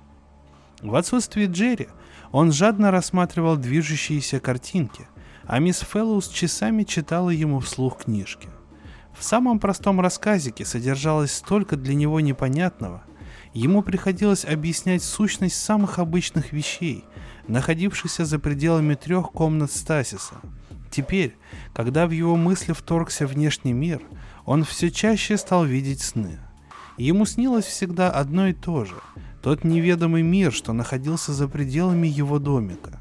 Он неумело пытался рассказать мисс Фэллоус содержание своих сновидений, в которых он всегда переносился в огромное пустое пространство, где, кроме него, были еще дети и какие-то странные непонятные предметы, созданные его воображением, на основе далеко, не до конца понятых им книжных образцов – Иногда ему снились картины из его полузабытого, далекого прошлого, когда он жил еще среди неандертальцев. Снившиеся ему дети и неведомые предметы не замечали его, хотя он чувствовал, что находится с ними за пределами стасиса. Он в то же время понимал, что не принадлежит внешнему миру и оставался всегда в страшном одиночестве, как будто и не покидал своей комнаты. Он всегда просыпался в слезах. Пытаясь успокоить Тимми, мисс Фэллоу старалась обратить его рассказы в шутку, смеялась над ними, но сколько ночей она сама проплакала в своей квартире. Однажды, когда мисс Фэллоус читала вслух, Тимми протянул руку к ее подбородку и, осторожно приподняв ее лицо от книги, заставил ее взглянуть себе в глаза. «Мисс Фэллоус, откуда вы знаете, что нужно говорить?» Спросил он. «Ты видишь эти значки? Они-то и говорят мне о том, что я потом уже рассказываю тебе. Из этих значков составляются слова. Взяв из ее рук книгу, Тимми долго с любопытством рассматривал буквы. «Некоторые из значков совсем одинаковые», — произнес он наконец. Она рассмеялась от радости, которую ей доставила его сообразительность. «Правильно. Хочешь, я покажу тебе, как писать эти значки?» «Хорошо, покажите. Это будет интересная игра». Ей даже в голову не пришло, что он может научиться читать. До того самого момента, как он прочел ей вслух книжку, она отказывалась верить в это. Через несколько недель она внезапно осознала всю огромную важность этого события и была ошеломлена. Сидя у нее на коленях, Тимми читал ей вслух детскую книжку, не пропуская ни одного слова. Он читал. Потрясенная, она поднялась со стула и сказала, «Я скоро вернусь, Тимми. Мне необходимо повидать доктора Хоскинса». Ее охватило граничащее с безумием возбуждение. Ей показалось, что теперь ей удастся, наконец, найти средства сделать Тимми в какой-то степени счастливым. Если Тимми нельзя войти в современную жизнь, то эта жизнь сама должна прийти к нему в его трехкомнатную тюрьму, запечатленную в книгах, фильмах и звуках. Ему необходимо дать образование, использовав все его природные способности. Этим человечество могло бы хоть как-то возместить то зло, которое оно ему причинило. Она нашла Хоскинса в настроении, странно сходном с ее собственным, и все его существо излучало неприкрытую радость и торжество. В правлении царило необычайное оживление, и мисс Фэллоус, когда она растерянно остановилась в приемной, даже подумала, что ей не удастся сегодня поговорить с Хоскинсом. Но он заметил ее, и его широкое лицо расплылось в улыбке. «Идите сюда, мисс Фэллоус», — позвал он. Он быстро договорил что-то по интеркому и выключил его. «Вы уже слышали? Ну, конечно, нет, вы еще ничего не можете знать. Мы таки добились своего. Нам удалось наконец свершить это. Мы теперь можем фиксировать объекты из недалекого прошлого». Вы хотите сказать, что теперь вы в состоянии перенести в настоящее время человека, жившего уже в историческую эпоху? Спросила мисс Фэллоус. Вы меня абсолютно правильно поняли. И в данный момент мы как раз зафиксировали одного индивидуума, жившего в 14 веке. Вы только представьте себе всю важность этого события. Если бы вы только знали, как я буду счастлив избавиться, наконец, от этой концентрации всех сил на мезозойской эре, которой, казалось, не будет конца. Какое я получу удовольствие от замены палеонтологов историками? Вы, кажется, что-то хотели сообщить мне?» Ну давайте выкладывайте, что там у вас. Говорите же. Вы застали меня в хорошем настроении и можете получить все, что пожелаете. Я очень рада. Улыбнулась мисс Фэллоус. Меня как раз интересует один вопрос. Не могли бы мы разработать систему образования для Тими? Образование? Какого еще образования? Ну, общего образования. Я имею в виду школу. Надо дать ему возможность учиться. Но может ли он учиться? Конечно, ведь он уже учится. Он умеет читать, этому я научила его сама. Ей показалось, что настроение Хоскинса вдруг резко ухудшилось. Я право не знаю, что вам на это сказать, мисс Фэллоус. Но ведь вы только что пообещали, что исполните любую мою просьбу. Я это помню. К сожалению, в данном случае я поступил опрометчиво. Видите ли, мисс Фэллоус, я думаю, вы прекрасно понимаете, что мы не можем продолжать эксперимент с Тимми до бесконечности. Охваченная внезапным ужасом, она в упор взглянула на него, еще до конца не осознав весь смысл сказанных только что слов. Что он подразумевал под этим «не можем продолжать»? Ее сознание вдруг озарила яркая вспышка – она вспомнила о профессоре Адемевском и минерале, отправленном назад после двухнедельного пребывания в стасисе. Но ведь сейчас речь идет о мальчике, а не о куске камня. Хоскинс явно чувствовал себя не в своей тарелке. В случаях подобных этому даже ребенку нельзя придавать слишком большое значение. Теперь, когда мы надеемся заполучить сюда людей, живших в историческую эпоху, нам понадобятся все помещения стасиса, Она все еще ничего не понимала. «Но вы не сделаете этого. Тимми, Тимми!» «Ну-ну, не принимайте все так близко к сердцу, мисс Фэллоус. Быть может, Тимми пробудет здесь еще несколько месяцев, и за это время мы постараемся сделать для него все, что в наших силах». Она продолжала молча смотреть на него. «Не хотите ли вы выпить чего-нибудь, мисс Фэллоус?»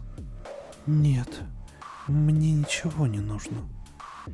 Едва сознавая, что делает, она с трудом поднялась на ноги и словно во власти кошмара вышла из комнаты. «Ты не умрешь, Тимми», — думала она. «Ты не умрешь». С той поры ее неотступно преследовала мысль о необходимости как-то предотвратить гибель Тимми. Но одно дело думать, а другое осуществить задуманное.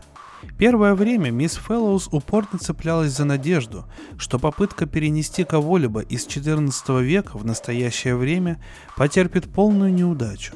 Хоскинс мог допустить ошибку с точки зрения теории эксперимента. Могли также обнаружиться недостатки в методе его осуществления, и тогда все останется по-старому. Остальная часть человечества, конечно, надеялась на противоположный исход, и мисс Фэллоус, вопреки рассудку, возненавидела за это весь мир. Ажиотаж, поднявшийся вокруг проекта Средневековья, достиг предельного накала. Печать и общественность изголодались почему-либо из ряда вон выходящему. Акционерное общество Stasis Incorporated давно уже не производило подобной сенсации. Какой-нибудь новый камень или ископаемая рыба уже никого не волновало.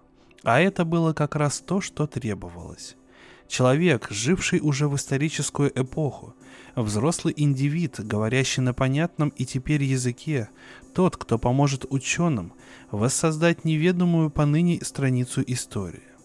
Решительный час приближался, и на сей раз уже не только трое на балконе должны были стать свидетелями столь важного события. Теперь весь мир превращался в гигантскую аудиторию, а техническому персоналу Стасиса предстояло играть свою роль на глазах почти у всего человечества. Среди чувств, кипевших в душе мисс Феллус, отсутствовало лишь одно.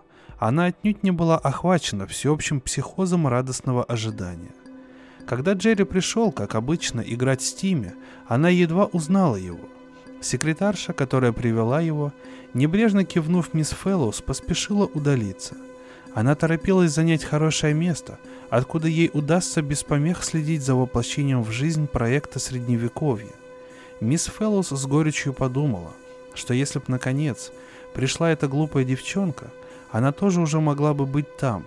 Причем у нее была более веская, чем простое любопытство, причина присутствовать при опыте.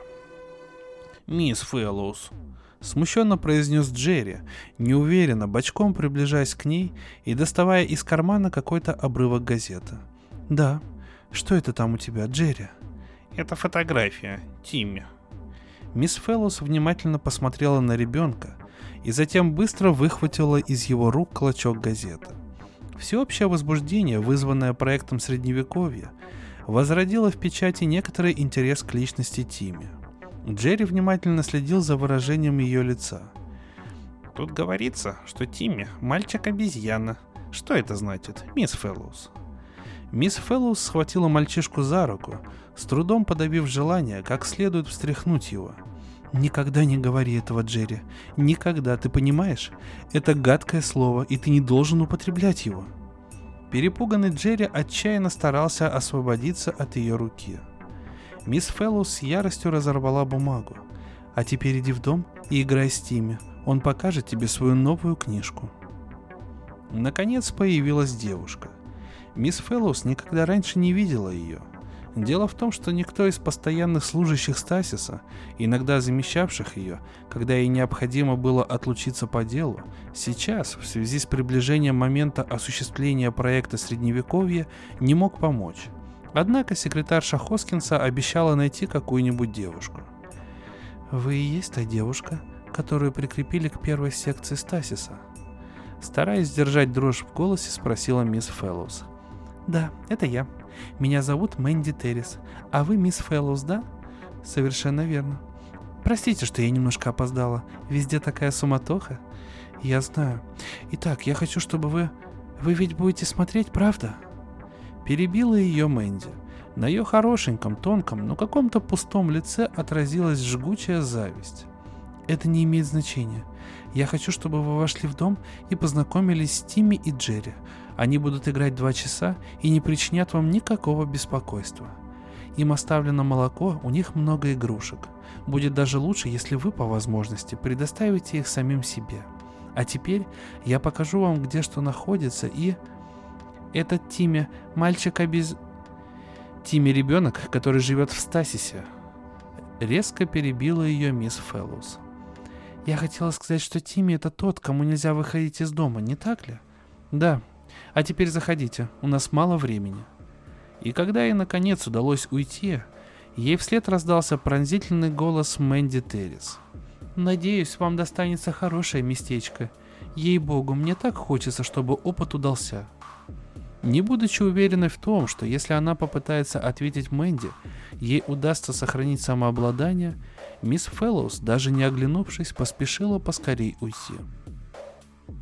Но из-за того, что она задержалась, ей не удалось занять хорошее место. Она с трудом протолкалась только до экрана в зале собраний. Если бы ей повезло очутиться поблизости от места, где проводился эксперимент, если бы она только могла подойти к какому-нибудь чувствительному прибору, если бы она как-нибудь ухитрилась сорвать опыт. Она нашла в себе силы совладать с охватившим ее безумием, ведь простое разрушение прибора ни к чему бы не привело. Они бы все равно исправили его и поставили бы эксперимент заново, а ей никогда бы не разрешили вернуться к Тиме. Ничто не могло ей помочь. Ничто, за исключением естественного и притом непоправимого провала опыта. И в те мгновения, когда отсчитывались последние секунды, ей оставалось только ждать, напряженно следя за каждым движением на огромном экране, внимательно всматриваясь в лица занятых в опыте сотрудников. Когда то один, то другой из них попадал в фокус. Она старалась уловить в их взглядах выражение беспокойства и неуверенности, указывающих на возникновение неожиданных затруднений в осуществлении опыта – она ни на секунду не отрывала взгляд от экрана. Но ее надежды не оправдались. Была отсчитана последняя секунда, и очень спокойно, без лишнего шума, опыт был благополучно завершен. В недавно отстроенном новом помещении Стасиса стоял бородатый сутулый крестьянин неопределенного возраста, в рваной грязной одежде и деревянных башмаках – он с тупым ужасом озирался по сторонам. Его осознание не в состоянии было воспринять внезапно обрушившуюся на него невероятную перемену обстановки. И в тот момент, когда весь мир обезумел от восторга, мисс Фэллоус, застывшая от горя, одна стояла неподвижно в поднявшейся сутолоке. Ее толкали, пинали, швыряли, только что не топтали ногами. Она стояла в гуще ликующей толпы, вся сжавшись под бременем рухнувших надежд. И когда скрипучий голос громкоговорителя назвал ее имя, это дошло до ее сознания только после троекратного повторения. «Мисс Фэллоус, мисс Фэллоус, вас требуют в первую секцию Стасиса. Мисс Фэллоус, мисс Фэллоус». «Пропустите меня!» Задыхаясь, крикнула она, в то время как громкоговоритель, ни на секунду не останавливаясь, продолжал повторять всю ту же фразу. Собрав все свои силы, она стала отчаянно пробиваться через толпу, расталкивая окружающих ее людей.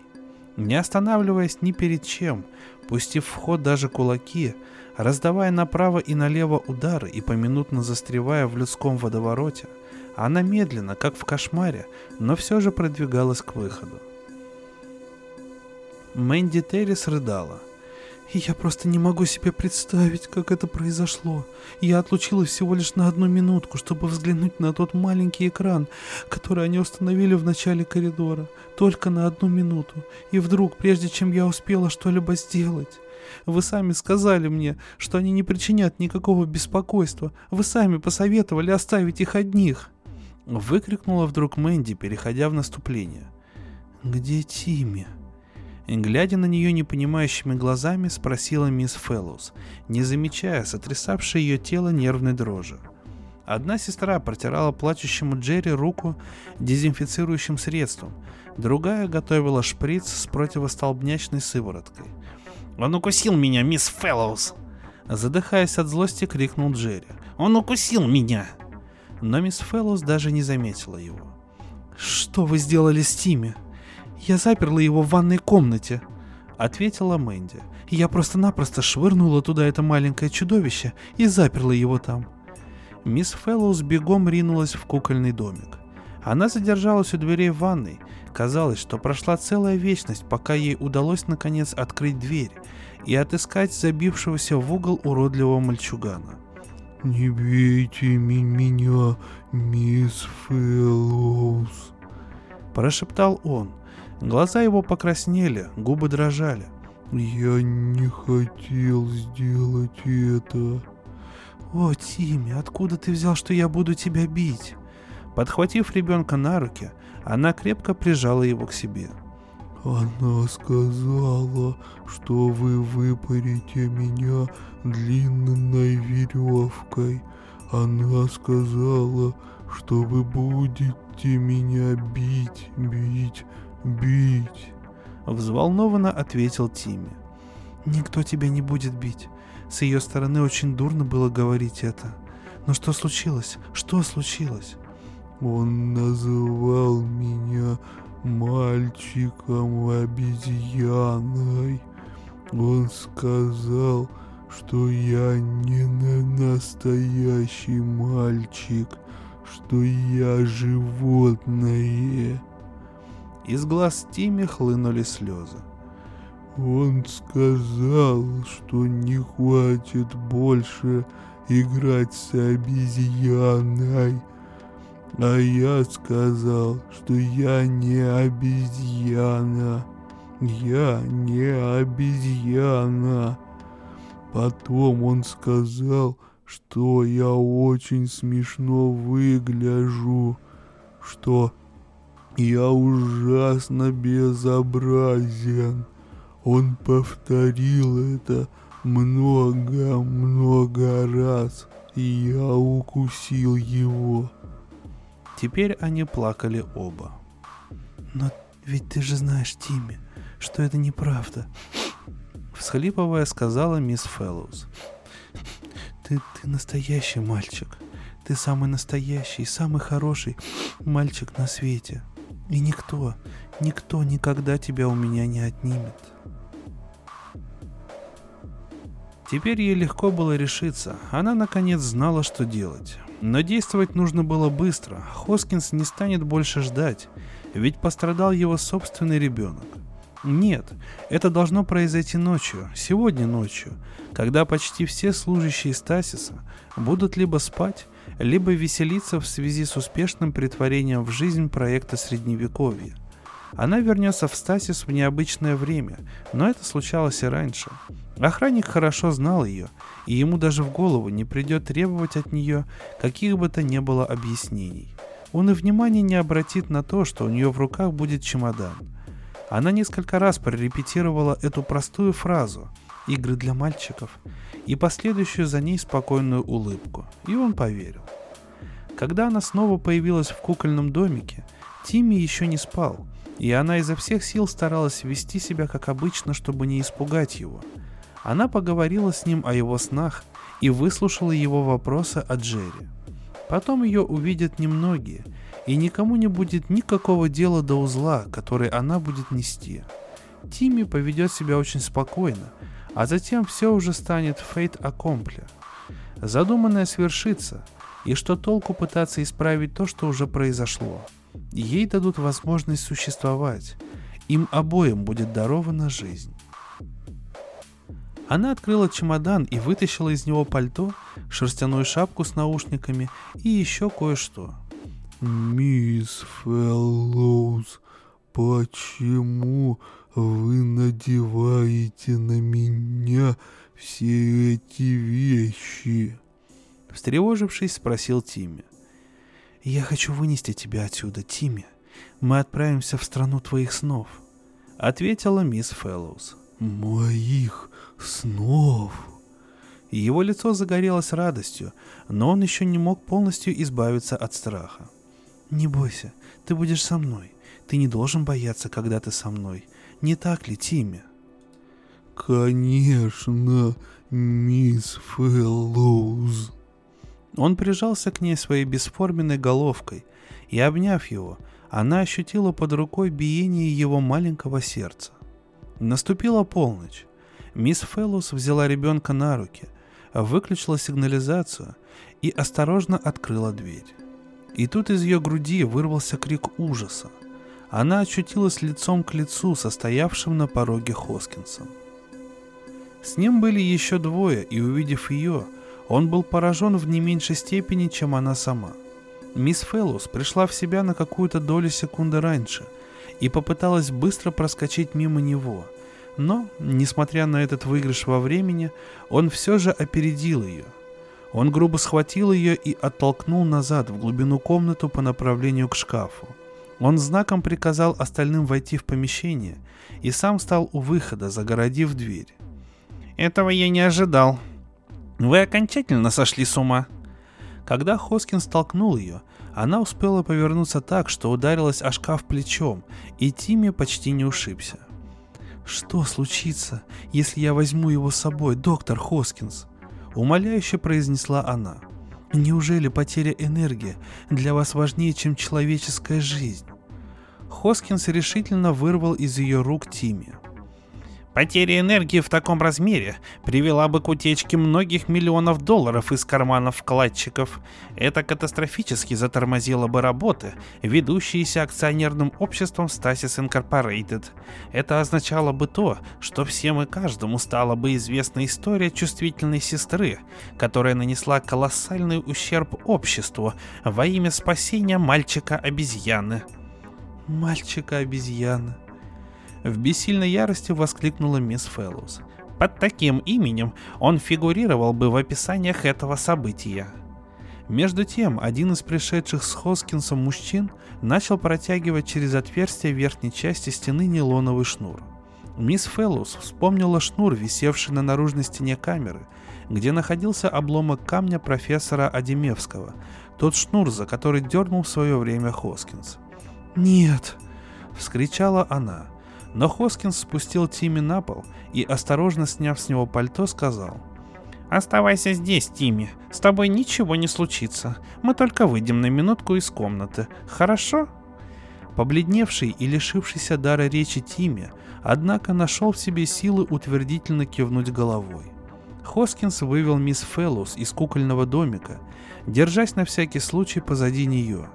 На какой-то миг мисс Феллус утратила способность к сопротивлению – она тупо следила за тем, как укрепляли снаружи конец шнура. «Мне очень жаль, мисс Фэллоус. Я охотно избавил бы вас от этого зрелища. Я намеревался сделать это ночью, чтобы вы узнали обо всем уже потом». «И все из-за того, что пострадал ваш сын, который замучил этого ребенка до такой степени, что он уже не смог совладать с собой и поранил его», Поверьте мне, что дело не в этом. Мне понятна причина того, что здесь сегодня произошло, и я знаю, что во всем виноват Джерри. Но эта история уже получила огласку, да иначе и не могло быть при том количестве корреспондентов, которые собрались здесь в такой день. Я не могу пойти на риск и допустить, чтобы появившиеся в печати ложные слухи о нашей небрежности и о так называемых диких неандертальцах умолили значение успеха проекта Средневековья. Так или иначе, Тимми все равно должен скоро исчезнуть, так почему бы ему не исчезнуть сейчас, умерив тем самым пыл любителей сенсаций и сократив то количество грязи, которое они постараются на нас вылить. Но ведь это не то же самое, что отправить назад в прошлое осколок камня. Вы убьете человеческое существо. Это не убийство. Он ничего не почувствует, он просто опять станет мальчиком-неандертальцем и попадет в свою привычную среду. Он не будет больше чужаком, обреченным на вечное заключение. Ему представится возможность жить свободной жизнью. Какая же это возможность? Ему всего лишь семь лет, и он привык, чтобы о нем заботились, чтобы его кормили, одевали, оберегали. Он будет одинок, ведь за эти четыре года его племя могло уйти из тех мест, где он его покинул. А если даже племя еще там, ребенка никто не узнает. Он должен будет сам о себе заботиться, а ведь ему негде было научиться этому. Хоскинс беспомощно покачал головой. О, Господи, неужели вы считаете, мисс Феллус, что мы не думали об этом? Разве вы не понимаете, что мы вызвали из прошлого ребенка только потому, что это было первое человеческое, или вернее получеловеческое существо, которое нам удалось зафиксировать, и мы боялись отказаться от этого, так как не были уверены, что нам удастся столь же удачно повторить эту попытку?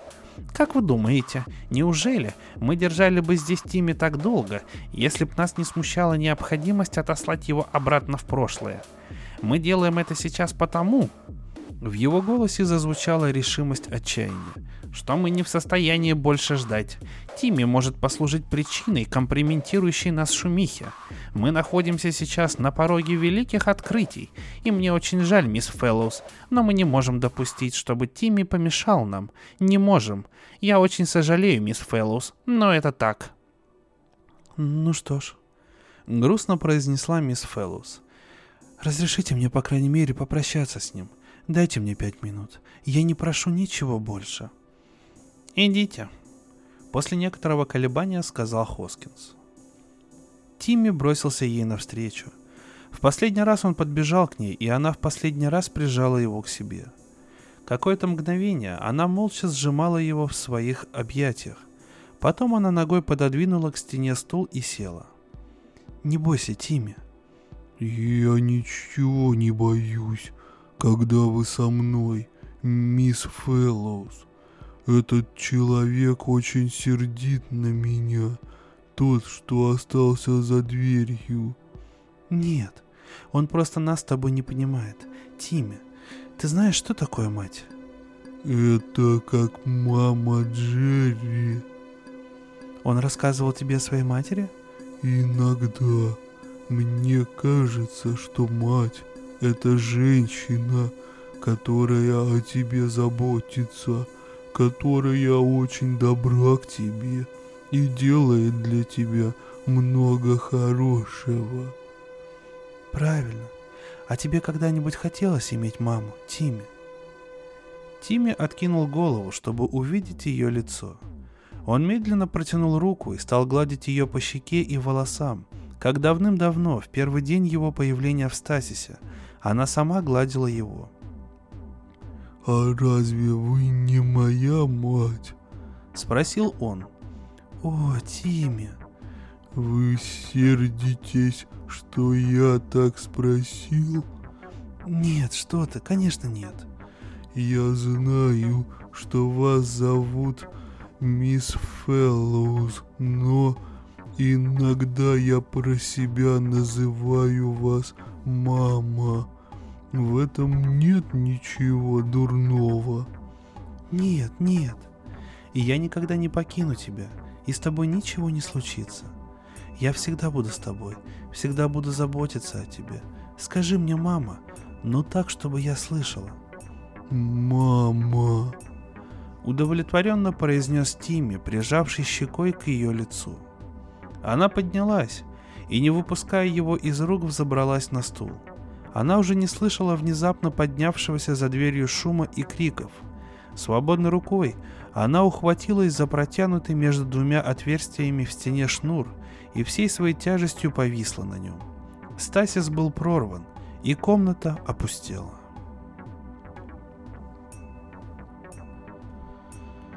Ну что ж, дорогие друзья, такой вот великолепный двухчасовой рассказ про материнскую любовь.